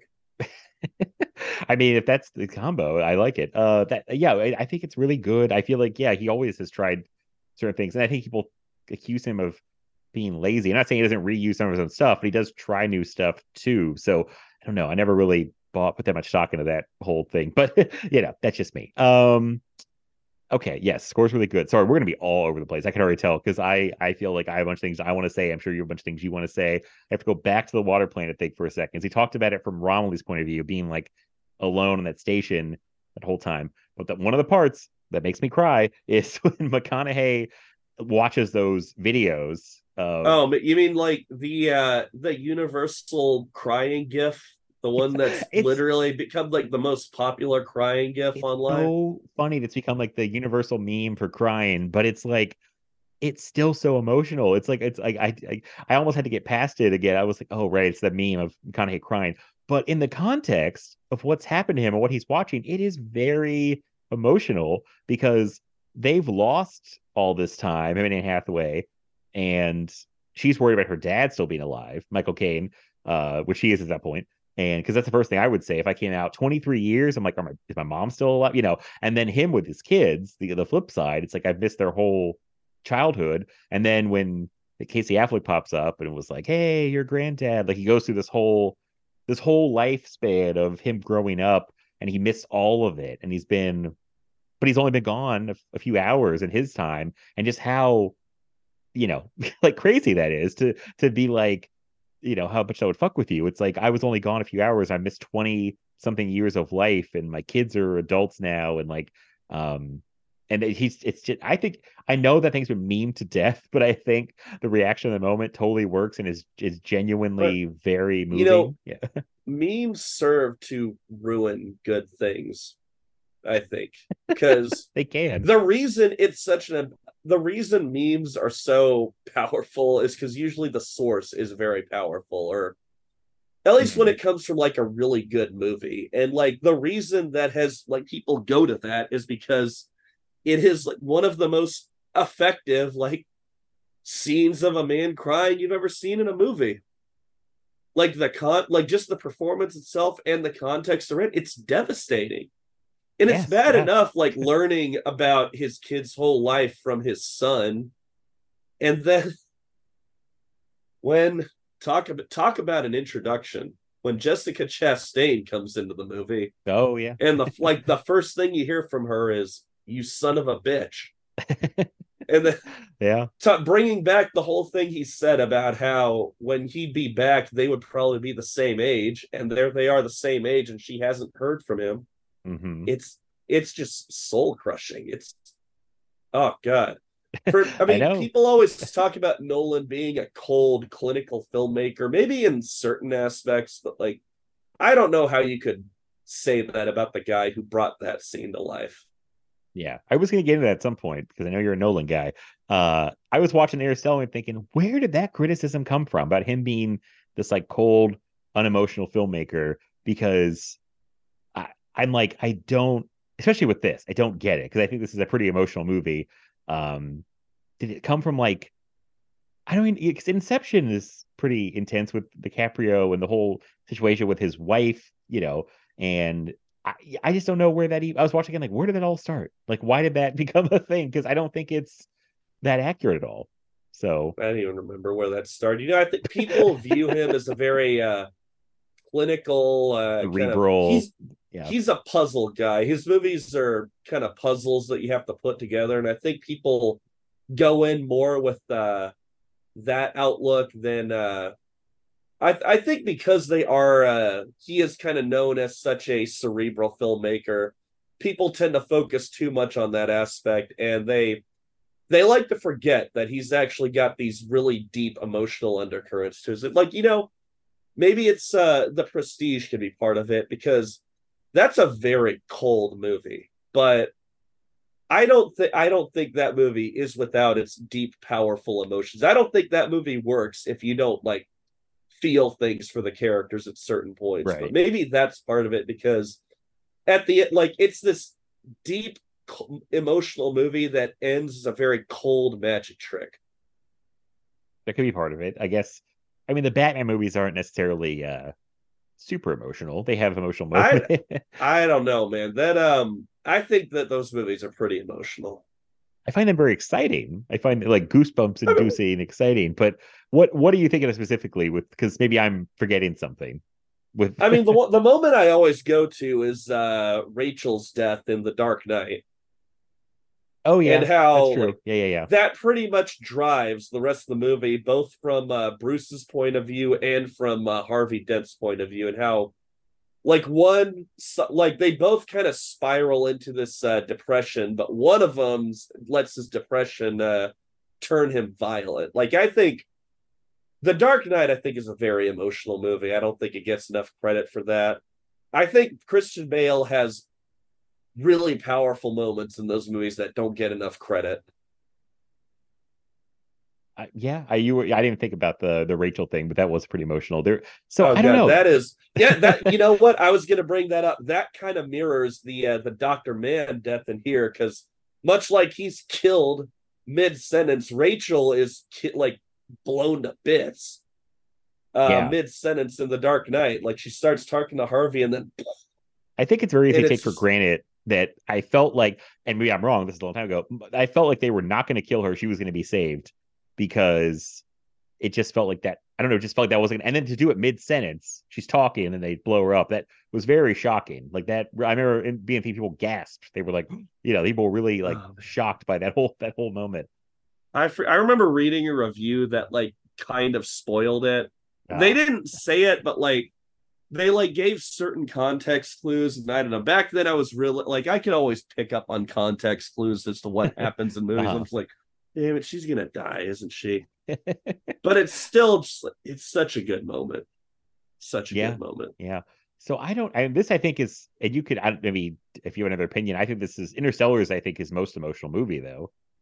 Oh, absolutely. Okay. I mean, okay. not i mean yeah I, I mean lots of his movies i get really emotional beats out of but nothing as strong as the uh connection between murph and uh joe. I want to call him cooper because that's what they call him but like that's that's just his last name. That's murph's last name. So like i'm saying the connection between cooper and cooper. The Cooper. but Cooper uh whatever. Y'all know what i mean. Uh Yeah. yeah, uh their connection is so powerful and just like oh god it's just it's de- every moment between them is devastating. It's like affirming and devastating. Like you've got that amazing moment at the end. Like, oh god, talk about a satisfying emotional payoff when he Mhm. walks into the hospital room at the end and there's Ellen Burstyn as old Murph. And just Mhm. talk oh man, that's another part I love about the score is there's like a couple moments in this movie where the organ just like builds and builds and builds until it's at like peak noise and then it just cuts off. And it like does that when he walks into the hospital room and just yeah, like sorry, you're you're full of shit if you think emo- uh, Christopher Nolan is not an emotional filmmaker. You're just full of Yeah. shit. And uh, yeah, I mean, I, you you mentioned, so I'm just going to jump to it. The other moment that makes me cry immediately when he sees like old Murph, uh, when they finally because they build up that thing for a while. I feel like they they wake him up, and you you you kind of want them to see each other for the whole movie, and then when he wakes up, um, they're kind of like talking about her, and then you're going through this whole thing. Also, I don't know how they shot that whole sequence on that. It looks amazing. Like the stuff, uh, things are upside down or on the side, like that. Just him walking to kind of meet her, but yeah, it looks incredible. Um, and then when he meets her, I think she just says something simple like, "I never thought I'd see you again," or oh no, she's she like, "I always knew I'd see you again," or what's the I think she says uh you were my ghost. Oh, that well, that yeah, yeah, oof, yeah, and just them reconnecting. I was like, hey, how emotional this would be, and how it'd be very strange too to see your child as like a old woman and you're the same age. Like, but just that whole thing would be so Ugh. emotional. Her whole family's around. They, they got they got to be weirded out. They're like, wait, what? It's like that's our great grandpa. like, I don't Oh, know. Well, you see, and that uh that kind of leads me into I still don't know how I feel about this part of the movie because on the one hand, it's very emotional and like she says no parent should have to watch their child die. Right. which yeah uh, i think no i don't think anyone wouldn't agree with that and so he just like after reconnecting with her for a bit she just tells him to leave and go be with anne hathaway. And he just kind of leaves his extended family who he hasn't really had any time to meet. Yeah. and i'm kind of torn like no he should have more time with her. He should have more time with these people. But like Ima- like I don't I would imagine that would be very devastating meeting all these people that you're related to but that are like gener like generations ahead of you. Right. And you have nothing. Uh, you'd be Like, yeah, I- you haven't met I them. can see that being a profoundly sad experience. So I'm kind of torn between I want him to stay and uh, connect with like reconnect with Murph and connect with his family and then I just want him to go because he needs to be with the pe- he needs to be with people he knows and at this point that's just Tars and Brand. That's yeah. That's true. It's like we like really know him anymore because it's been so long. And But and you know what? Yeah. That's the sign of a great movie. Makes you ask these questions. yeah, I was thinking if this was a real scenario. I'm sure they probably would have spent more time together, but I think the movie's like, okay, we got to get, we got to wrap this thing up. But uh, yeah, that's another thing. Like that, it like it's a long, exhausting movie, and like sometimes an extended denouement can really hurt a movie like that. mhm. And, but he like he just wraps it up like that. Yeah, I feel like it gets the emotional impact in there quickly. You get like you get I because again I just start crying immediately, but just because I'm like this is so sad that they were finally reconnected. She's about to die, but it's like at least they got to see each other. It's a lot of emotions going on. It's like relief, like oh they did get to kind of say goodbye, but now she's gonna die, and and he's got really no. He's like a man at a time at this point. Besides uh Anne Hathaway, who she's like go see Anne Hathaway. Um, yeah, it's just a weird. I such a I don't know scenario that I, I was I think for some reason this time I was really in my head playing the game of like oh my god this would be insane if I was in Matthew McConaughey's shoes like how this would mess with my head about everything that's been going on with the time and you know being a person at a time and kind of being very alone at that point um yeah so Well, yeah, uh, kind of piggybacking off the whole uh, father daughter connection. I guess I can ask you about probably, I guess the biggest point of contention in the movie. How do you feel about the Tesseract? uh what do you mean exactly like what do you mean how The, uh, feel like uh do, like um does the movie like i mean i know you love the movie so i guess it doesn't lose you but like how did you feel when you first watched it and he went into the black hole and he emerges in this three-dimensional representation of four-dimensional space-time concepts that I still can't fully wrap my head around. Yeah, but yeah, they yeah. I- basically connect it. They've basically given him a way to travel through every moment in his daughter's bedroom. Uh, yeah, and I mean, it's I, like because I remember watching that in theaters, and I was just like, "Oh man, this is where it turns into 2001, isn't it? This is where it turns into Jupiter and Beyond the Infinite."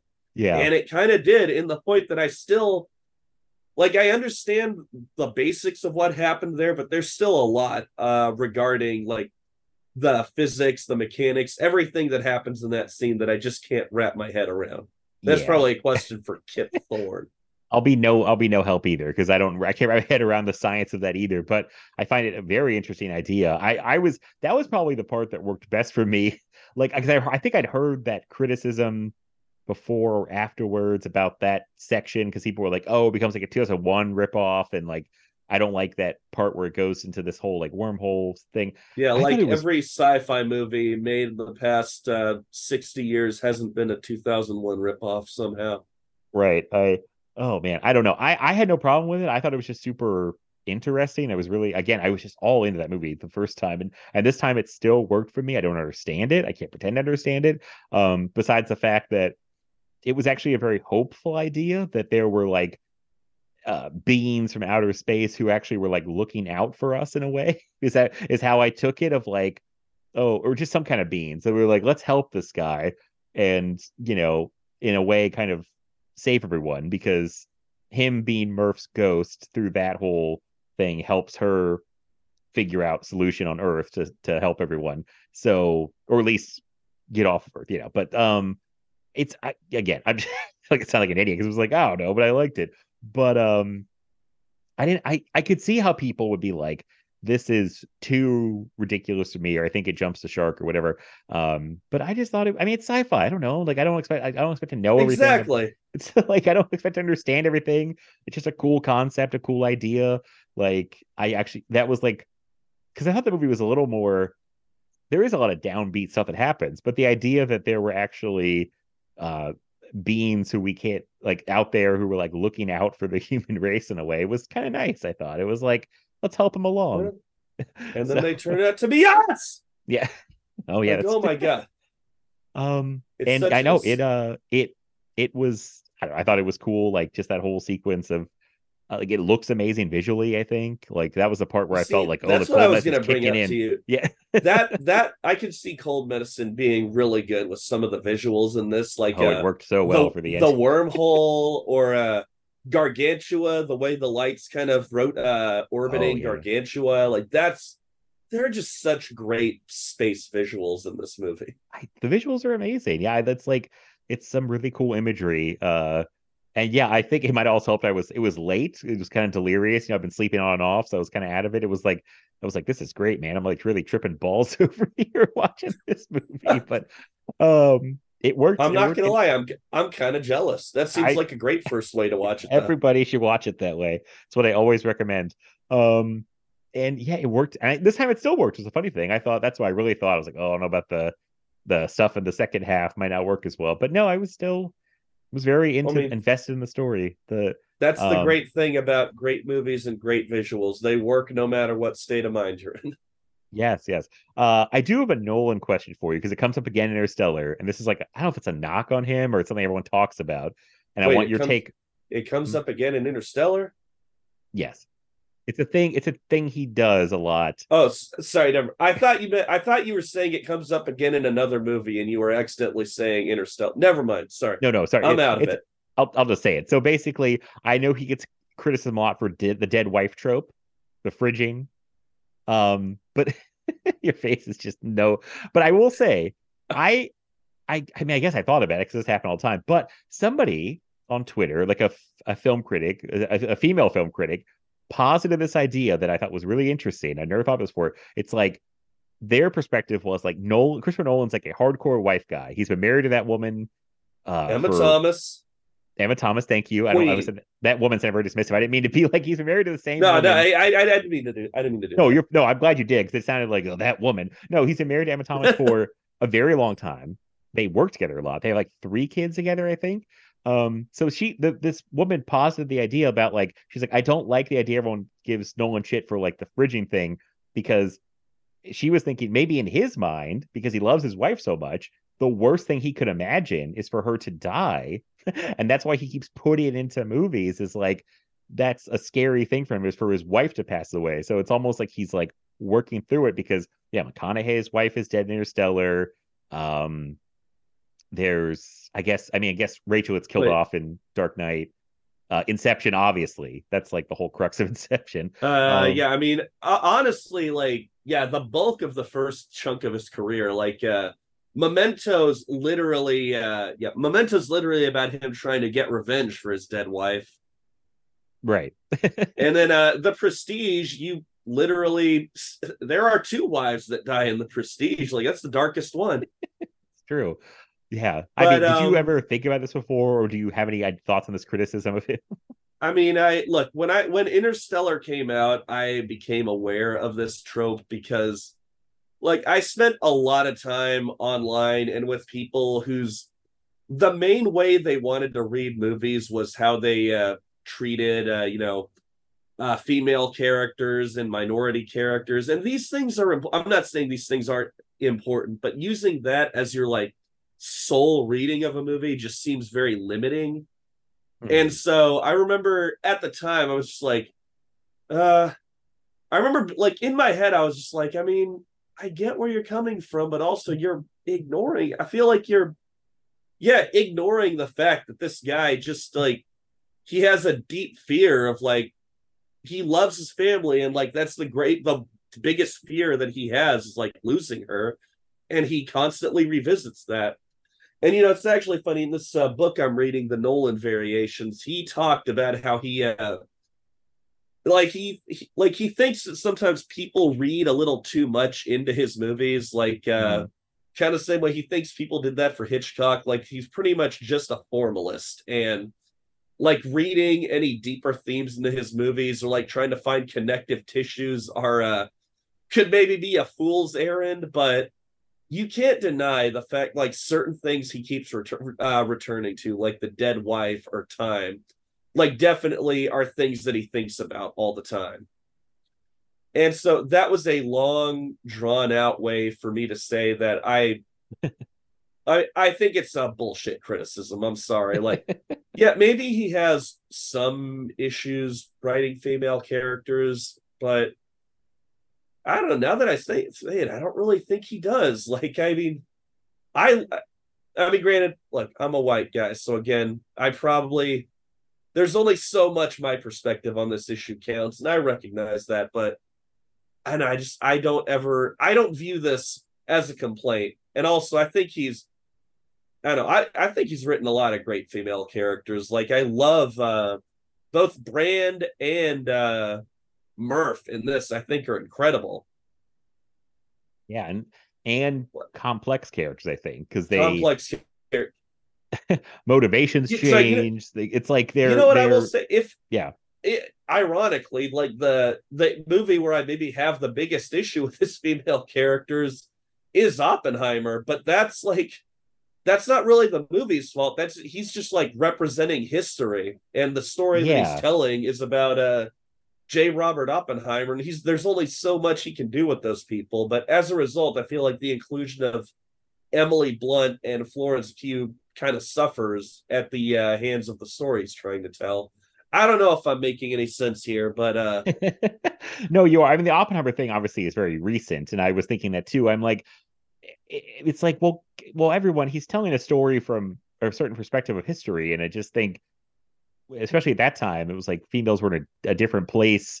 Uh, I mean, there's there are definitely stories to tell. I'm just, it's like, um, I don't know why this comes to my mind, but like Hidden Figures, that that movie is all like a female centric story about what they did. Like, you know, there's there's female stories to tell. I just think the story he's telling Oppenheimer is very like male based. It's a historical story. You know what I mean? And Emily Blunt exactly. gets like the best scene, one of the best scenes in the movie at the end. Like, um, and the and Florence Pugh's based off a real person. You know, these are based off real people. So there's only so much he can do. It's like, you but know, then like, this and of yeah. course this builds in this goes into the other argument of well we we need to be making uh, we need to be telling more stories about women and minority that's what I was thinking, yeah, and uh Yeah.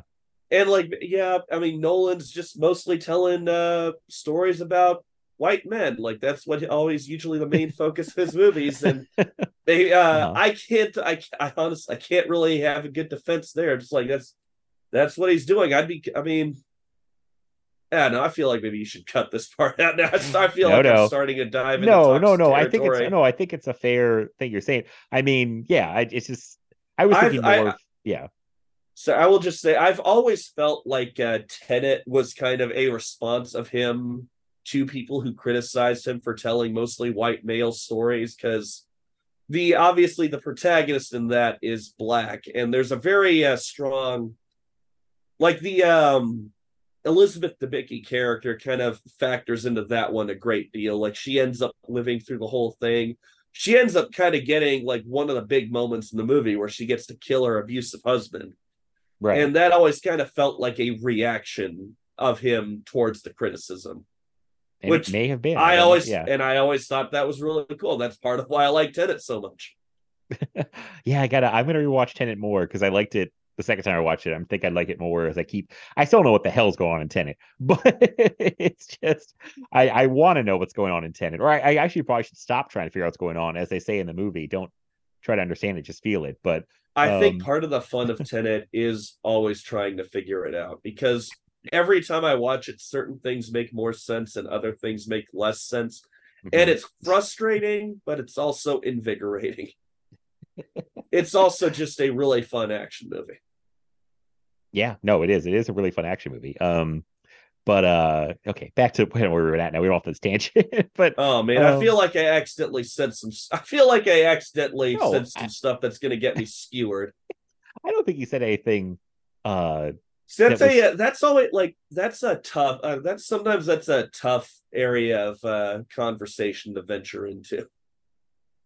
Yeah, no, but I think I mean you said like I- yes, but you know what? It Yeah. did give us an opportunity to bring up Emma Thomas because she, uh like, yeah, she has been his uh, producing partner, uh, like for every movie, and I always love those uh, husband and wife collaborations where they work together. Like, she's basically second in charge in all of his movies, that's what it seems like. Yeah, from what I've heard. and she's Um, a great, uh like, she's a great soundboard for him to bounce ideas off of. Like, I always love like I always love hearing her in interviews because she's always just as uh like she's always just as uh informative and well spoken as uh her husband is. I always love p- seeing pictures of them just hanging out on set because they're very British and proper. uh-huh. It's very British. Um, but uh yeah, so I just think I thought that was interesting. I never heard anyone talk about It. I heard the idea about like, oh, Nolan always kills off the female characters, kills off the wife, the fridging thing. But then when someone put that out there, I was like, maybe that is it. Cause I almost think I would do that. Um, because I would be you know, a big wife guy, I'd be like, that's the worst thing that happened to me. Yeah, It's like, like- my wife dies, you know. So um You write things that you relate to, and he clearly relates to that. Uh just like wait, hold on, hold on. Oh, sorry, yeah. Roommate just got home, gotta block the noise from getting in here. But like this movie is very much I uh, read something in the book about how this is kind of a reflection of his uh fear of losing time with his kids because he's always spending so much time making movies. It's a time consuming process. And he built a lot of that into the story. Like this movie is basically a reflection of his fear of that that's I, that comes across very clearly, actually. like that like uh, you can always yeah. there's always the reading of nolan films the kind of meta reading uh, as their commentary on the filmmaking process and this is very much commenting on how it takes you away from your family and like once you get back to them a, a lot of time has passed things have changed. Yeah, that's actually comes across very clearly. And like it's funny because I was thinking I don't even have kids, and this was still freaking me on this movie because I'm like, oh my god, like losing imagine losing time with uh imaginary children I don't have. But it, it's a scary thought for a parent. I think if parents don't want to a lot of you don't miss like time with their kids because kids grow up very quickly. And then, you know, you're worried they're gonna like maybe they're gonna resent you for things you didn't do or something. And uh and clearly uh Jessica Chastain's character Murph grown up resents him pretty heavily for a while um which he says in the messages basically um which has to also be that stings McConaughey pretty bad. I mean, that that would hurt pretty badly that your kid is like, eh. Um, here, here's a question because we're talking all the McConaughey stuff, all the space stuff. What do you think about a lot of the stuff when they go back to Earth with Jessica Chastain and Topher Grace and Casey Affleck's character and all that stuff?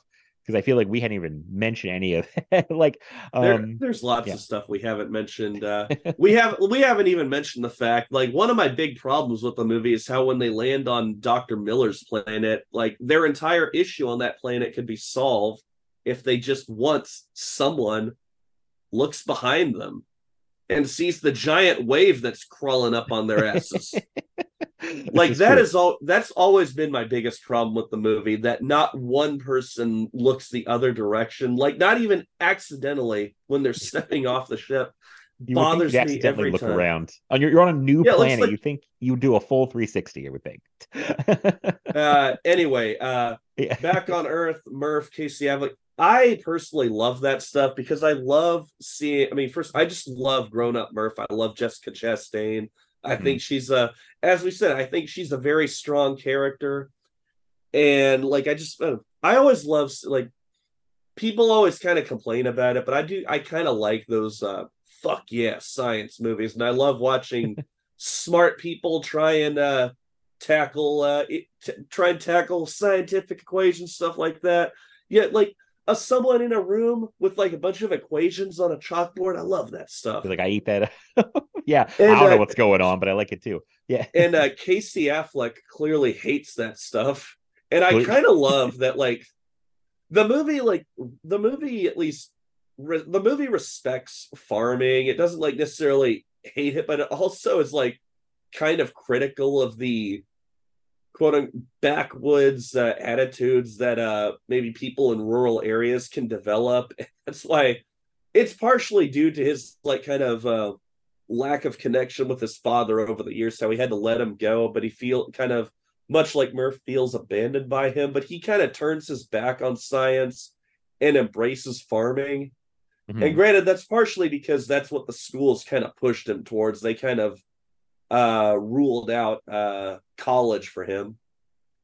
But i i think it's honestly i think it's kind of funny that like one of his kids is like turns into a violent uh he's violent and he's very anti-science. Like jessica chastain and topher grace who's a doctor is literally telling him your kid will die. You've already lost one kid. You have another kid who will die if you keep him out here. And he just punches him and then the whole Yeah. movie is them trying to just like sneak it sneak into the house behind their hit Murph trying to sneak into the house behind her anti-science brother's back. I think it's I think it's kind of funny.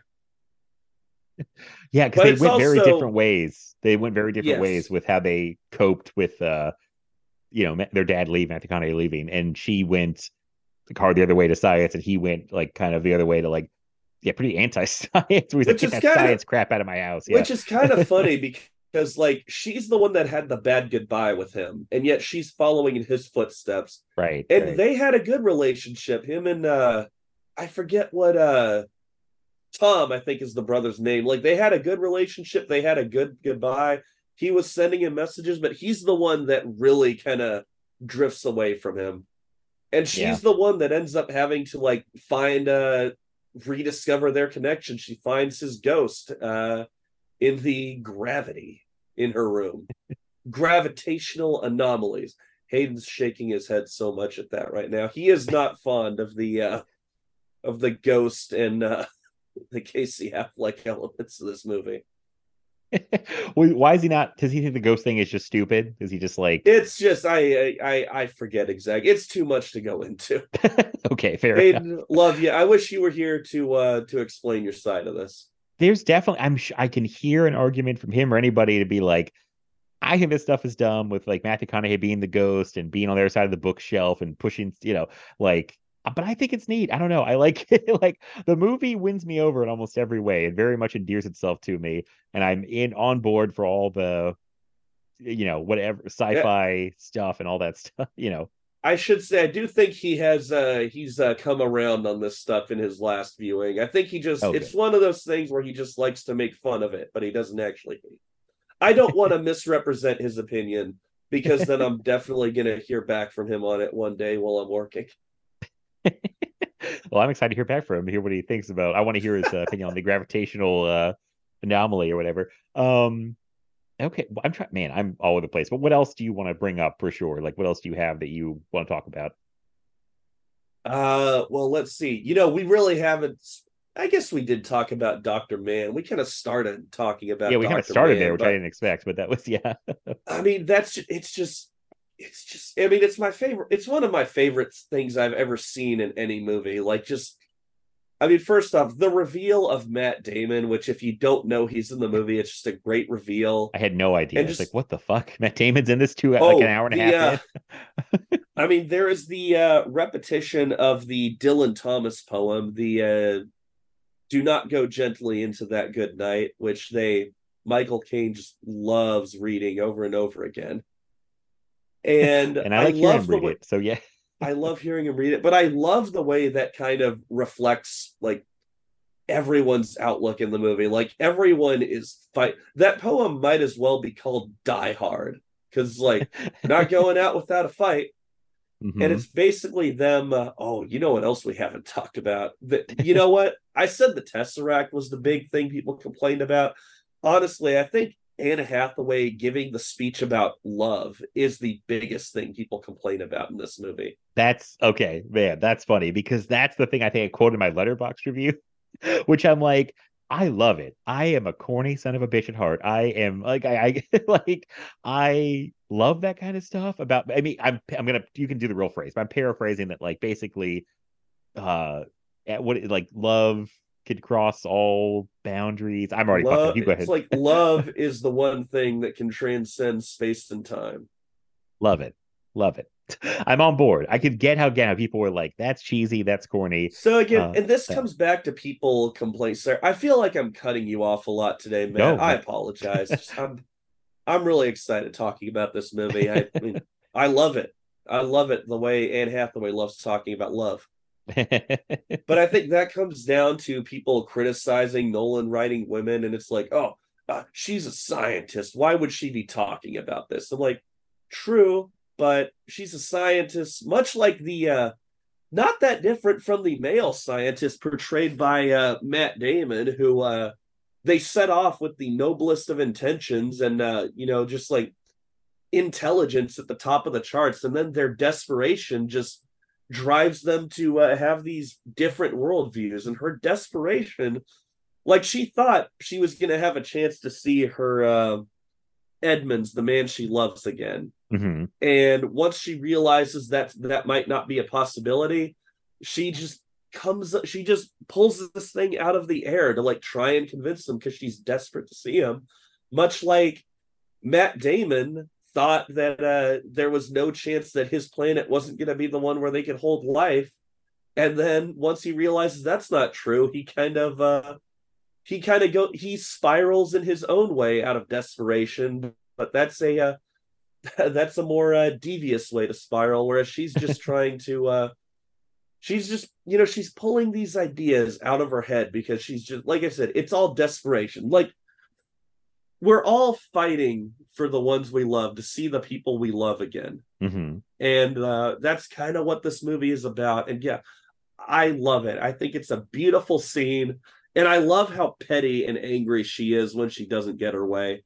And uh it's funny it's funny to think that uh all of their problems could have been avoided had they just gone to uh edmunds' planet instead because that's the one where it actually does uh host life. Of course if they'd done that then they wouldn't have uh had all their the whole reason that he goes into the black hole and stumbles upon the tesseract and is able to transmit all this data to murph is because everything went wrong Yeah, everything gets so messed up. now that i'm yeah. now that i'm saying this it's kind of funny like yeah they could have gone to edmunds' planet but uh that would have just been where plan b uh survived where they were able to uh uh start a start a colony with um by uh god why can't i think of words today where they basically, you know, they had all those fertilized eggs on board. and Right, they would right. uh, grow them and start a new colony full of new life on that Mhm. planet, and that would have uh, solved prob. That would have uh, fulfilled Plan B.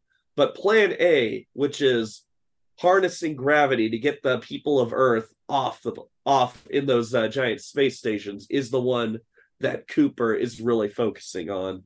And that Yeah. wouldn't have been possible if they had just gone. That's Well, you know, th- sorry, I'm just gone on this, but I guess I think you're right Yeah, though, because if they just went straight Yeah. to Edmunds' planet, they would have been like, "Cool, we're done." But the fact that all the stuff has to go wrong, and then McConaughey's like, "I got to make a desperate hail mary play here to go through the wormhole," wouldn't have happened at all. If, I mean, no, they wouldn't. I mean, they he he still would have gone home because he uh he gets the mess. In fact, this is why I wanted to talk about uh Mann because oh man, oh man, man. oh man, man, One part in this movie I love, and again, part of the reason that Nolan is one of my favorites because just the simple techniques, the simple like the simplest filmmaking techniques and editorial techniques. And this is not just attributed to him. This is attributed to his whole team, lots of whom he uh collaborates with again because he's uh you know, he's a good captain and he loves his crew. But uh so that's the part where uh Michael Caine's dying and he reveals that he never it was a lie. He lied to uh he lied to Cooper, he lied to Murph, he solved right away that he was never gonna be able to uh figure out the gravity scenario. Oh, and yeah. we cut to Murph leaving the message about she's basically telling Brand that her father has died. Yeah. And then she can't help it and she starts asking her, Did you know that he doomed us? And as as she's saying that, the score gets really ominous, like dome, dome, dome. And what I love about that moment is it's like it's representative of the dilemma that they found themselves in now that they know that he was lying to them. But it's also like it's playing as you see the ship going to Mann's planet. And it's also like kind of signaling the doom that's to come when they get on that planet. It's uh, it's Oh, yeah. such I get goosebumps every time we get to that one little moment. Just like a perfect uh combination of music and editing shots like just it's just filmmaking it's just cinema man that's why i love it It's cinema, baby. Uh, this is I was like, this is cinema, baby. Um, I you just reminded me of something too that I think is one of the most interesting points the movie makes. I think Matt Damon says it, and it kind of goes on with your Plan A thing, where uh, Michael Caine kind of had to put Plan A out there to convince people for like self preservation. I think Matt Damon says something like, "It's very hard to convince humans to do things that will benefit past when they'll be alive, or even when their kids and grandkids will be alive." it's very hard for us to have that that foresight to look that far ahead. It's like hard to convince people to help people they'll never meet, which I was like, that's an interesting exactly concept. Yeah. and and uh, sadly, yeah. probably very true for most people. like, yeah. and it, and everyone is just yeah it's um sorry uh um michael caine's dying right now he's about to read the dylan thomas poem again Oh God. It's but i just love how the i love how the meaning of that poem changes with each character throughout the movie. Mhm. but yeah that's kind of what the movie is uh, saying is that we um like it's our connections to each other that are going to help us survive. Like at the end of the day like you want to be noble and selfless but at the end of the day it's like just imagine saying goodbye to those that you love and those you have the strongest connections to in your life. And that's basically what kind of motivates uh, dr mann matt damon to sabotage their mission and try and get back to Earth himself because he just I don't even know if he honestly for him I don't even know if it's the people he loves. He just wants to see people again. He's been alone so long that Mhm. he just connection with anyone is going to be happy for him. Happiness. yeah, that's what it seems like. Uh, see, there's just Yeah, so Matt, many. have I told you that this is a masterpiece? I just think this is a great movie. I don't think we actually One said that best yet. but movies ever made. I I think it's really great. I don't know. I I, I have a trouble making bold claims about that with anything. Uh, Well, great. if I- you've only seen you've only seen it twice. I've like seen I've lived twice, with so, this yeah. movie for like almost ten years. I've watched a handful of times. I've actually gone on quite a journey with it because uh, when I first saw it, I yeah, I was blown away by it. The second time I was really bothered by the uh plot issues that people would always bring up and then I Mhm. kind of sat with those for years and then I went to see it. They had a uh, retrospective screening at the Alamo Drafthouse a few years ago, and it just blew me away again. And now I'm able to overcome any issues I have and just like meet the movie on its terms. And its terms are just monumental and grand. And it's just such a, I just think it's a perfect movie. For any problems that I have with it, I still think it's perfect. I, I mean, I really, really enjoy it. I I think the only reason I didn't give it like a perfect rating was I I do still kind of that first like 45 minutes where they go into space, I kind of um don't totally love. I mean, I think it's good and it sets up the movie, which is important, but I just I, I'm so much more interested in the stuff we get into space, I think, that I'm just kind of like I'm like, okay, okay, get me into space, get me into space. Like, you know, it's it's more me problem. But um uh I think it's really great. I I I want to like show people the movie. I had a, a friend I was like uh who was asking me, I think I was on the phone with him, I'm watching Interstellar. I never saw that. I'm like, you gotta see Interstellar. Like I'm like telling people like you gotta watch Interstellar, like especially in 4K. It looks amazing.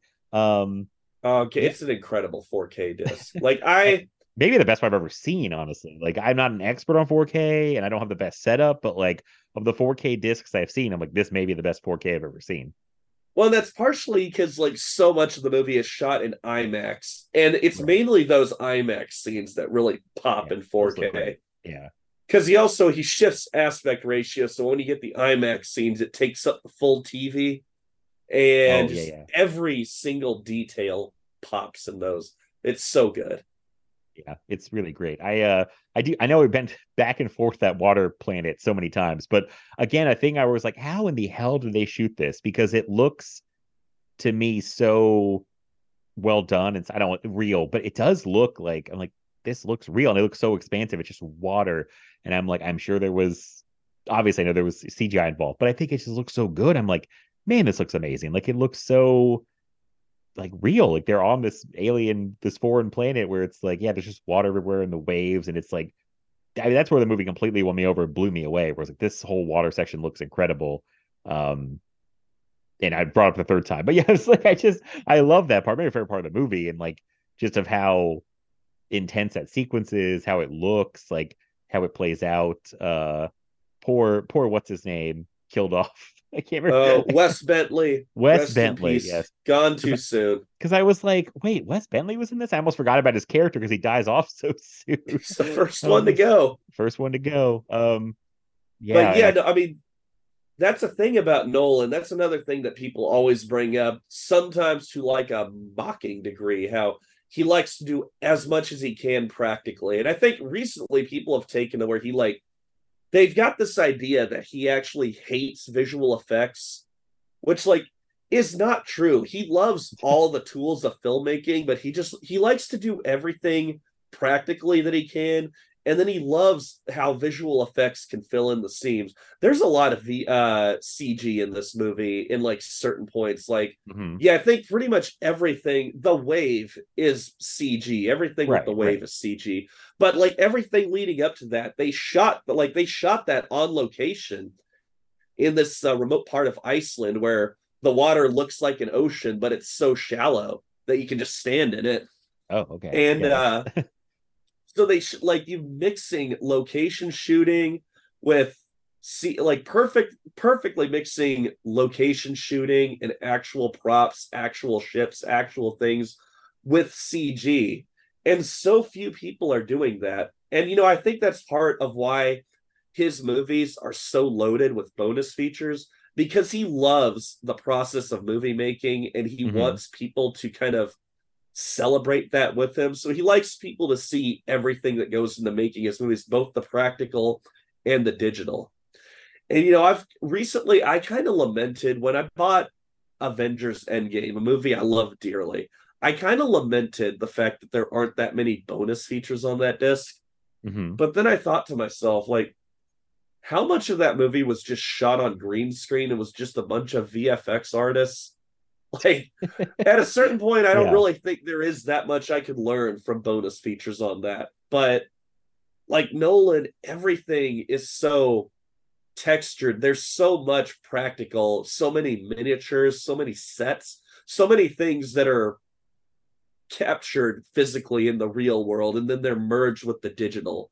And that's another reason I love him because I feel like he like he like he kind of gets the best use out of uh CG that way because it disappears it blends Yeah. into the real stuff that he's shooting and I think the stuff ages like everything in this movie looks real like 9 years later like Black Widow I I love that movie but that movie looked good when it re- when it was released Uh-huh. Nine years later, this movie looks immaculate. God, like 13 years later, Inception looks immaculate.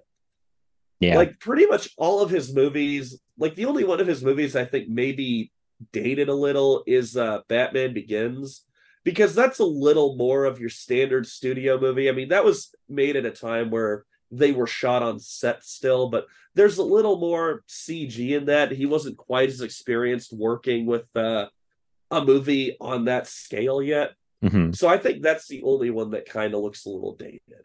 Yeah. Also, it's sorry, I'm just a tangent, but I just funny you brought Batman Begins. I was thinking about how the way Gotham looks in Batman Begins versus the way Gotham looks in Dark Knight. it's like I was like, oh right, that looks like two entirely different cities because one in Batman Begins is I'm assuming mostly a set, and uh, I don't know how, how much was shot in an actual city in Batman Begins. Uh, and then Dark Knight's like just all Chicago, right? I mean, it's just all Yeah, pretty much. I mean, shot on real locations. Uh, yeah, I mean, and it looks great. It's just it's very different than Batman Begins.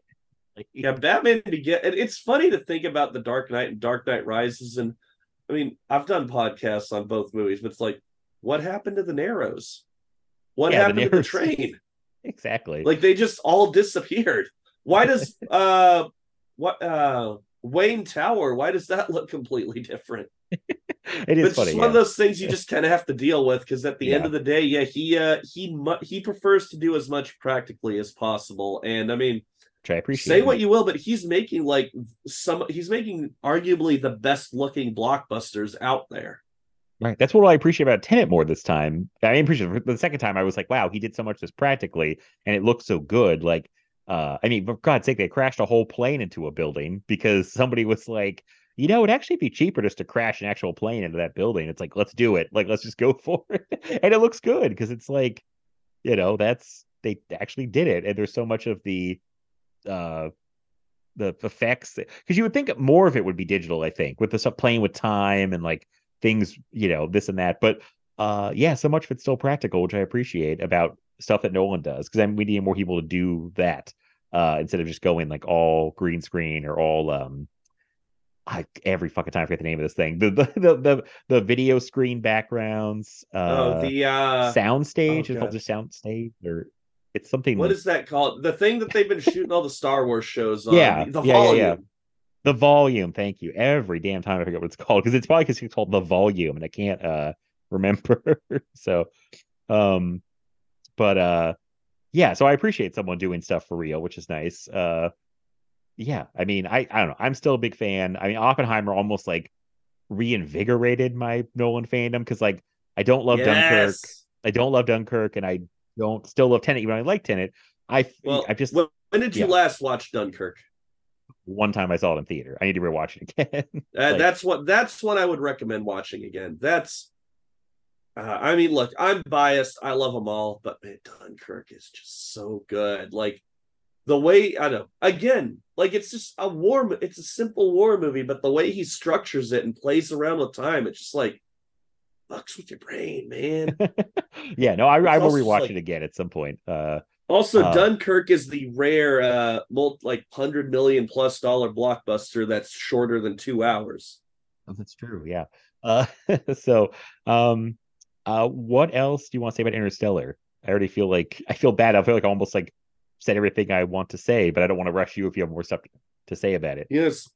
It's funny that we talked about this whole thing with we talked about um like uh the uh the way uh, gargantua the black hole kind of uh, warps time without mentioning the words the theory of relativity which is mainly a good thing because i'm not like i'm not a science kid so like i know the basics of these uh principles but like if you ask me to elaborate on them, I'm gonna sound like an idiot. But like we should just mention like these mov- like this movie was literally built on the idea of we want to build re- we want to explore real science using a science fiction movie and like kip thorne a uh, is the physicist that was kind of the main scientific advisor for this movie and i just feel like we should at least give him a shout out i guess give einstein a shout out because relativity is the whole Shout out to reason that Einstein. shout out great in Oppenheimer. Oh, that part we didn't even mention it on the podcast, but that part in Oppenheimer when the taxi pulls off and he just kind of wanders out of the darkness, like, oh hey, what's going on here?" is so good. Oh, that is good. Somebody pointed Uh, that out on but yeah. Twitter, and I was like, I forgot about that reveal of Einstein just walking out of the Oh, dark. God. Hayden and I lost it when we watched it again. Uh, but yeah, shout out Einstein, shout out Kip Thorne, shout out to all the wonderful scientists doing everything you can to make this world a better place because I'm not doing anything. I just went to film school. uh, you know, little thing that I freaked out about. Uh, so Mhm. Murph, uh, the book. I mean, of course, the bookshelf is like the key to the movie. That's what they're uh, communicating through with gravity, and I just thought it was interesting. I uh, a bunch of the like Nolan's like you know like any great auteur, he puts a lot of great background details in his movies, and uh, the book has basically got a bottom a bunch of like say the book the shelf has a bunch of like books that have to do with uh, time and uh like uh the time machine is one of them on there a wrinkle in time a charlotte's web which i guess is his way of saying time is kind of like a web we're all caught up in mhm. uh he even had the collected works of arthur conan doyle which i think is funny because Oh. obviously he's uh, the creator of sherlock holmes great detective and like the whole point of the bookshelf is they're trying to solve this thing much like they're kind of scientific detectives of their own i thought that was a cheeky little detail but Mhm. listen I lost it because in the past year i have actually uh, taken the dive and read stephen king's the stand Oh, wow. and so I noticed on this viewing that there was a copy of The Stand on her bookshelf. And I flipped out because that book is all about humanity making its final stand in the face of uh, extinction. And and I thought that was a that was a cool little touch. Yeah, no, I didn't catch any of those books. I'm glad. Again, I'm glad you're here to pick up on these Again, little details that I missed. this is something that you only pick up on when you actually like try to learn a lot about a movie and that's something i don't do that often because if i like obsess over a movie i run the risk of kind of like wearing myself out on it i'm oh, actually yeah, on yeah. the verge of doing that with interstellar right now because i have taken such a deep dive into this movie over the past week so i'm kind of glad i get to take some time away from it but usually with the great movies if i do that I'll come back to them like a year later. Like I actually went through a little interstellar phase about a year ago when I got the Oh. 4K. Like I watched Mhm. it a couple times then. And uh another fun little thing I'll bring up. It's funny how uh Matt Damon and Jessica Chastain are both in this movie about uh space and then just a year later they were both also in The Martian. Oh yeah, that's right. And Matt Damon playing a very different. uh It's it's so funny. It's similar but different. He's stranded by himself, or you know, stranded on that planet, and he's not an asshole in that one. So- He's not the bad guy. He's actually uh he's the smartest one in the movie. Yeah, yeah. It's I I did think about that. I forgot to bring it up, but I did think about it. This is funny. That's kind of like weirdly parallels to The Martian, which is right after. But um, yeah, And I- uh, interesting thing about that, uh, I actually heard this theory brought up about Inter or uh, Oppenheimer recently. How part of the reason that everyone in that movie is a face you'd recognize is just because there are so many characters in the movie that it would just help to have a face you recognize whenever someone pops back Oh, up. well, that makes sense. Yeah, 'Cause, like, But then I thought of that. That's kind of the Martian too, because that movie has so many characters yeah, that it yeah. really helps that everyone that pops up is someone you recognize. Mhm. And I never really thought of that with these uh, auteurs making their big sci-fi movies. Like, a uh, yeah. yeah, It's a good what point. I had not thought of, but it does help when you can actually recognize. I'm like, oh, there's so and so, and there's this actor, and there's this actress. Like that is helpful. Uh, unless they're all very unique looking character actors. Otherwise, I'm like, I'd be lost probably. Um, Uh, you know, here's you know, oh, I'll, I I know something we can talk about. Uh, I I've all I've long been curious about this. Uh, I don't know why I've never seeked it out earlier, but um, were you aware that this was uh actually going to be a Spielberg film originally? I no, I had no idea about that. So yeah, uh, Jonathan Nolan was writing the script for Spielberg, and Mhm. then uh, when Spe- when Amblin left uh, Paramount and uh, moved to the Disney lot, uh, he had to. Uh, I think because it was a property owned by Paramount, he had to give it up, Mhm. and that's when uh, Nolan came on because. Apparently, he he and his brother would always kind of bounce ideas off each other based on what they're working on, and Christopher was always kind of just like, Jonathan said that he could sense that he was a little jealous that he didn't get to work on this one. So I think it's cool Uh-huh. that he ended up getting to work on it after all. Um, anyway, uh, I have always, I've long been curious how it changed when it went from being a Spielberg film to being a Nolan film.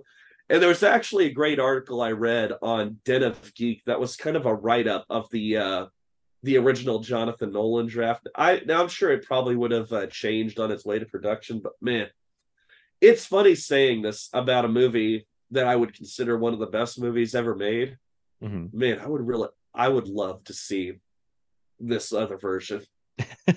I think it would have been a great time.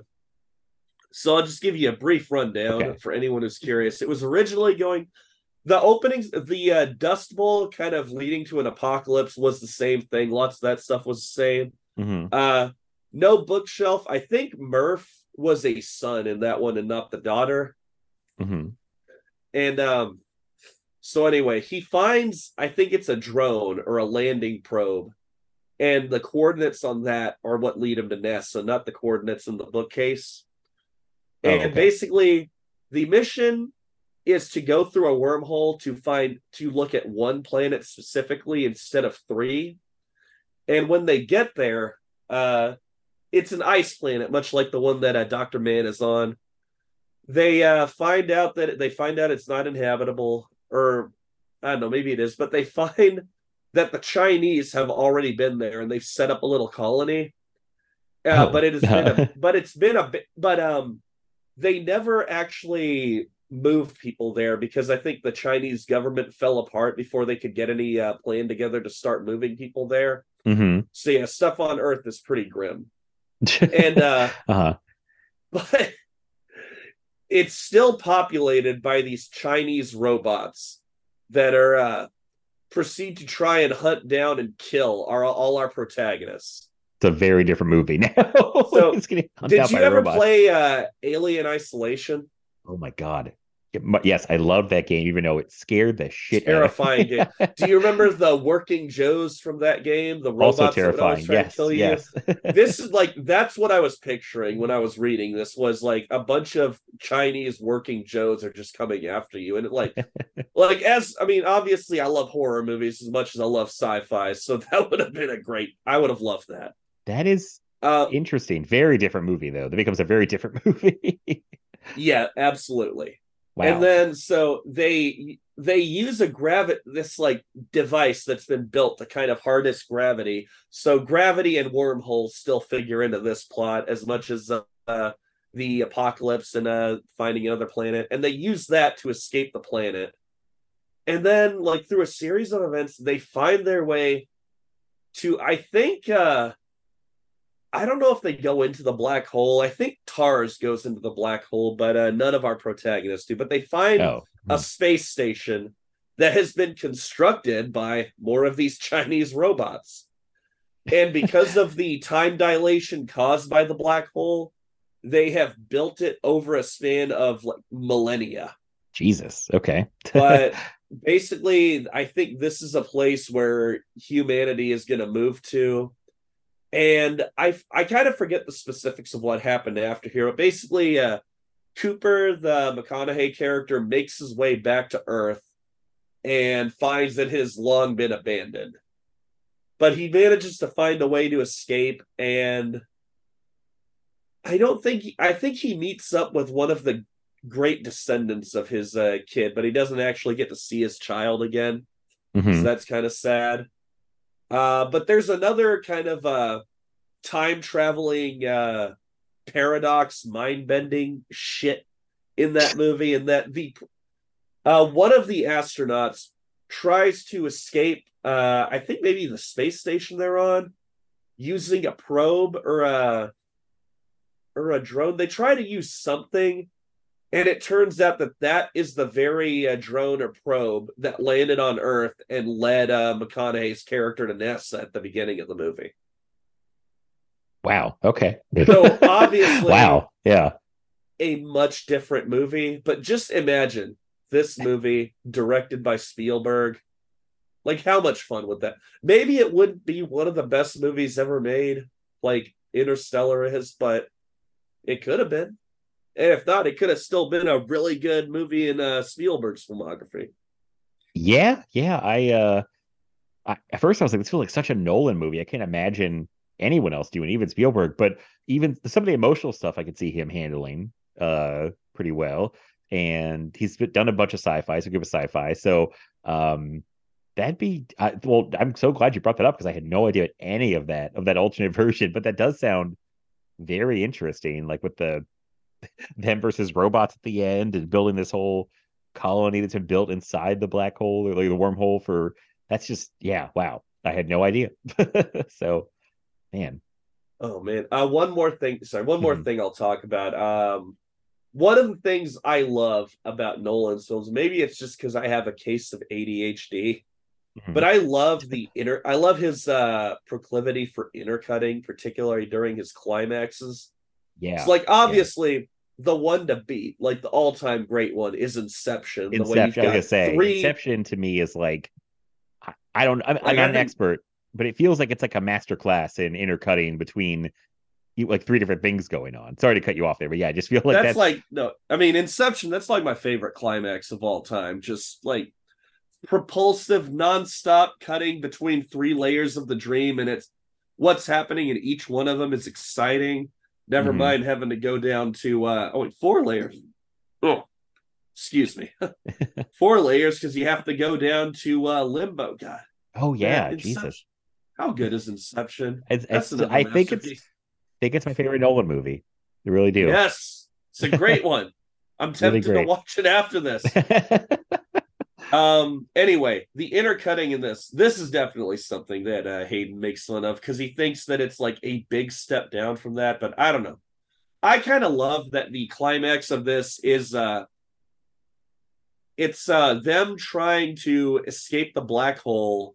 I think it's the fight with Matt Damon and them escape trying to escape from the black hole, which is when McConaughey sacrifices himself to the black hole so that uh, Hathaway can escape oh but yeah. it's that intercut with Chastain in her bedroom looking at the bookcase. Topher Grace is waiting for the is waiting to warn her if the anti-science maniac is coming back to uh, beat him up again.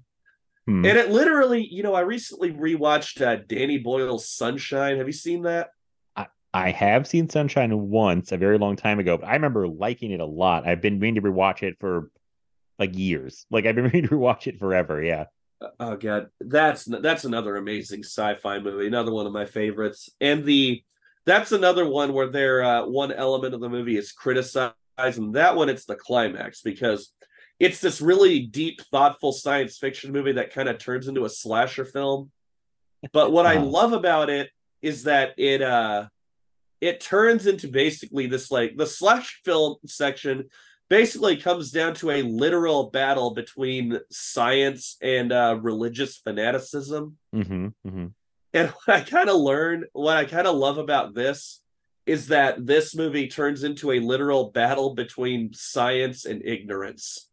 Because you basically got Murph using science, using her knowledge. God, we've used that word science so many times.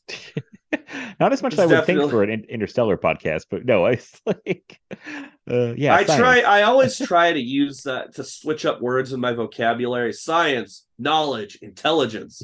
But I always end up just using the same words over and over again. Uh, but anyway, it literally turns into a battle between science and ignorance because you've got Murph trying to use her will, her uh, wits, her intelligence to solve these uh, gravitational anomalies in the bookcase, Mhm. while you've got basically her brother threatening her away from there, and he's like the whole the threat during that section of the climax. And it's just oh god, I kind of got lost in what I'm trying to say, but I, was, I think the climax of this is so good, and I love the intercutting, and I love how that uh again, if you're kind of adult, if you kind of uh, got a little ADHD like I do, intercutting can go a long way. And he kind of took that lesson. That's another reason I'd recommend Dunkirk because he basically turned that whole movie into one giant intercut climax. That's that is true. You remember that about it that it keeps jumping back and forth, and I feel like I that's why I probably would like it more this time. I feel like I can get my bearings on that movie and what he was actually doing until you know like the end of the movie almost, where I was like, oh, that's what he's doing. Um, yeah, if you can't wrap your head around it, it's um yeah, I can see that one being a little frustrating. But I feel like then I it was very clear once I either maybe read afterwards or got near the end. I was like, oh, okay, now I get it. So I think a second viewing would help a lot. That I'm like, I understand what he's doing more in that movie. But I do think the intercut is really good in Interstellar. I don't think you can top Inception though for No, for you that. can't. He does it really Like well that- in Dark Knight too. And thinking about all the intercutting, like Oh yeah. like Like there's amazing, an uh, what yeah, there's an entire section of the climax of the Dark Knight that doesn't even have anything to do with Batman. It's just a bunch of people on a ferry, and their fate pretty much hangs in their hands. Like it's it's it's so incredible. God, Nolan's just so good, guys. He's just the it's really best. good. I am glad that uh I, I think Oppenheimer, I think proves if there was any doubt, because I think Tenet made people a little I mean Tenet was weird because we said it came out during the pandemic, it didn't do that well, but how was it ever gonna do that well? But I think people were kind of like shakier on he left the studio. But if he can open Oppenheimer, I know it had the Barbenheimer thing with it, but I think even if he took Barbie away from it, I think it does well. I think it just proves his name sells a movie. Like his he made his movies event movies, no matter what they're about. Like people will show up for Christopher Nolan because he's given them a lot of quality over and over and over. Uh, a lot of goodwill from the Dark Knight, uh, the Batman movie especially. So I feel like Oppenheimer was like, wow, this guy really can open anything as a blockbuster. It's a three three hour R rated biopic about Oppenheimer. Like there's no like I didn't think we lived in a universe anymore where that would succeed to the level it's succeeding. So I'm very happy. I don't know what he's doing next. Do you know what he's supposed to be working on next? Is he setting? Uh, no, so he's um what I've learned recently is he takes one project at a time. So mm-hmm. he basically puts all his energy and focus into what he's working on. So maybe he has some ideas, but I don't think he's announced anything yet. Like he's probably just coming down from Oppenheimer and figuring out what he's going to work on. Yeah. And also, so back up to your story about the whole Jonathan Nolan script thing. I was curious this time because he was a Warner's Warner Brothers guy for so long. I was like, wait, this is a Paramount movie? I was so confused when Oh. this was Paramount. But yeah, So, oh, so the story behind that is, uh, yeah, I think it was a project. It was at Amblin, which was at Paramount, and or I guess it was a Paramount property, and but because Warner or Nolan was at Warner, uh, he was loyal to them. But he really wanted to do this, so he was able to talk them into forming a co-production on it. And uh, they, um, I don't know if you remember this, but uh, Paramount in or like I don't know the specifics. You know, again, like Mhm. studios, deals, rights. I don't know the specifics of that. I'm not a uh not an intellectual property lawyer. But um basically while working out this deal where they could co-produce Interstellar, uh Paramount, I think, got the rights to make another Friday the 13th movie.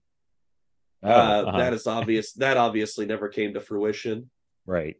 And uh Paramount got the rights to have a stake in a future South Park movie. Oh, so okay. basically a couple rights changed hands in order to fund this one. I think that's partially why we were able to get Do you remember that old Friday the 13th box set, the one in the like tin case? Oh yeah, yeah, the one that was really expensive for a while. Yeah. That's the only reason we were able to get that because they came together over Interstellar. So they were able to kind of work together and put a box set with all the Paramount and Warner Brothers titles out. wow.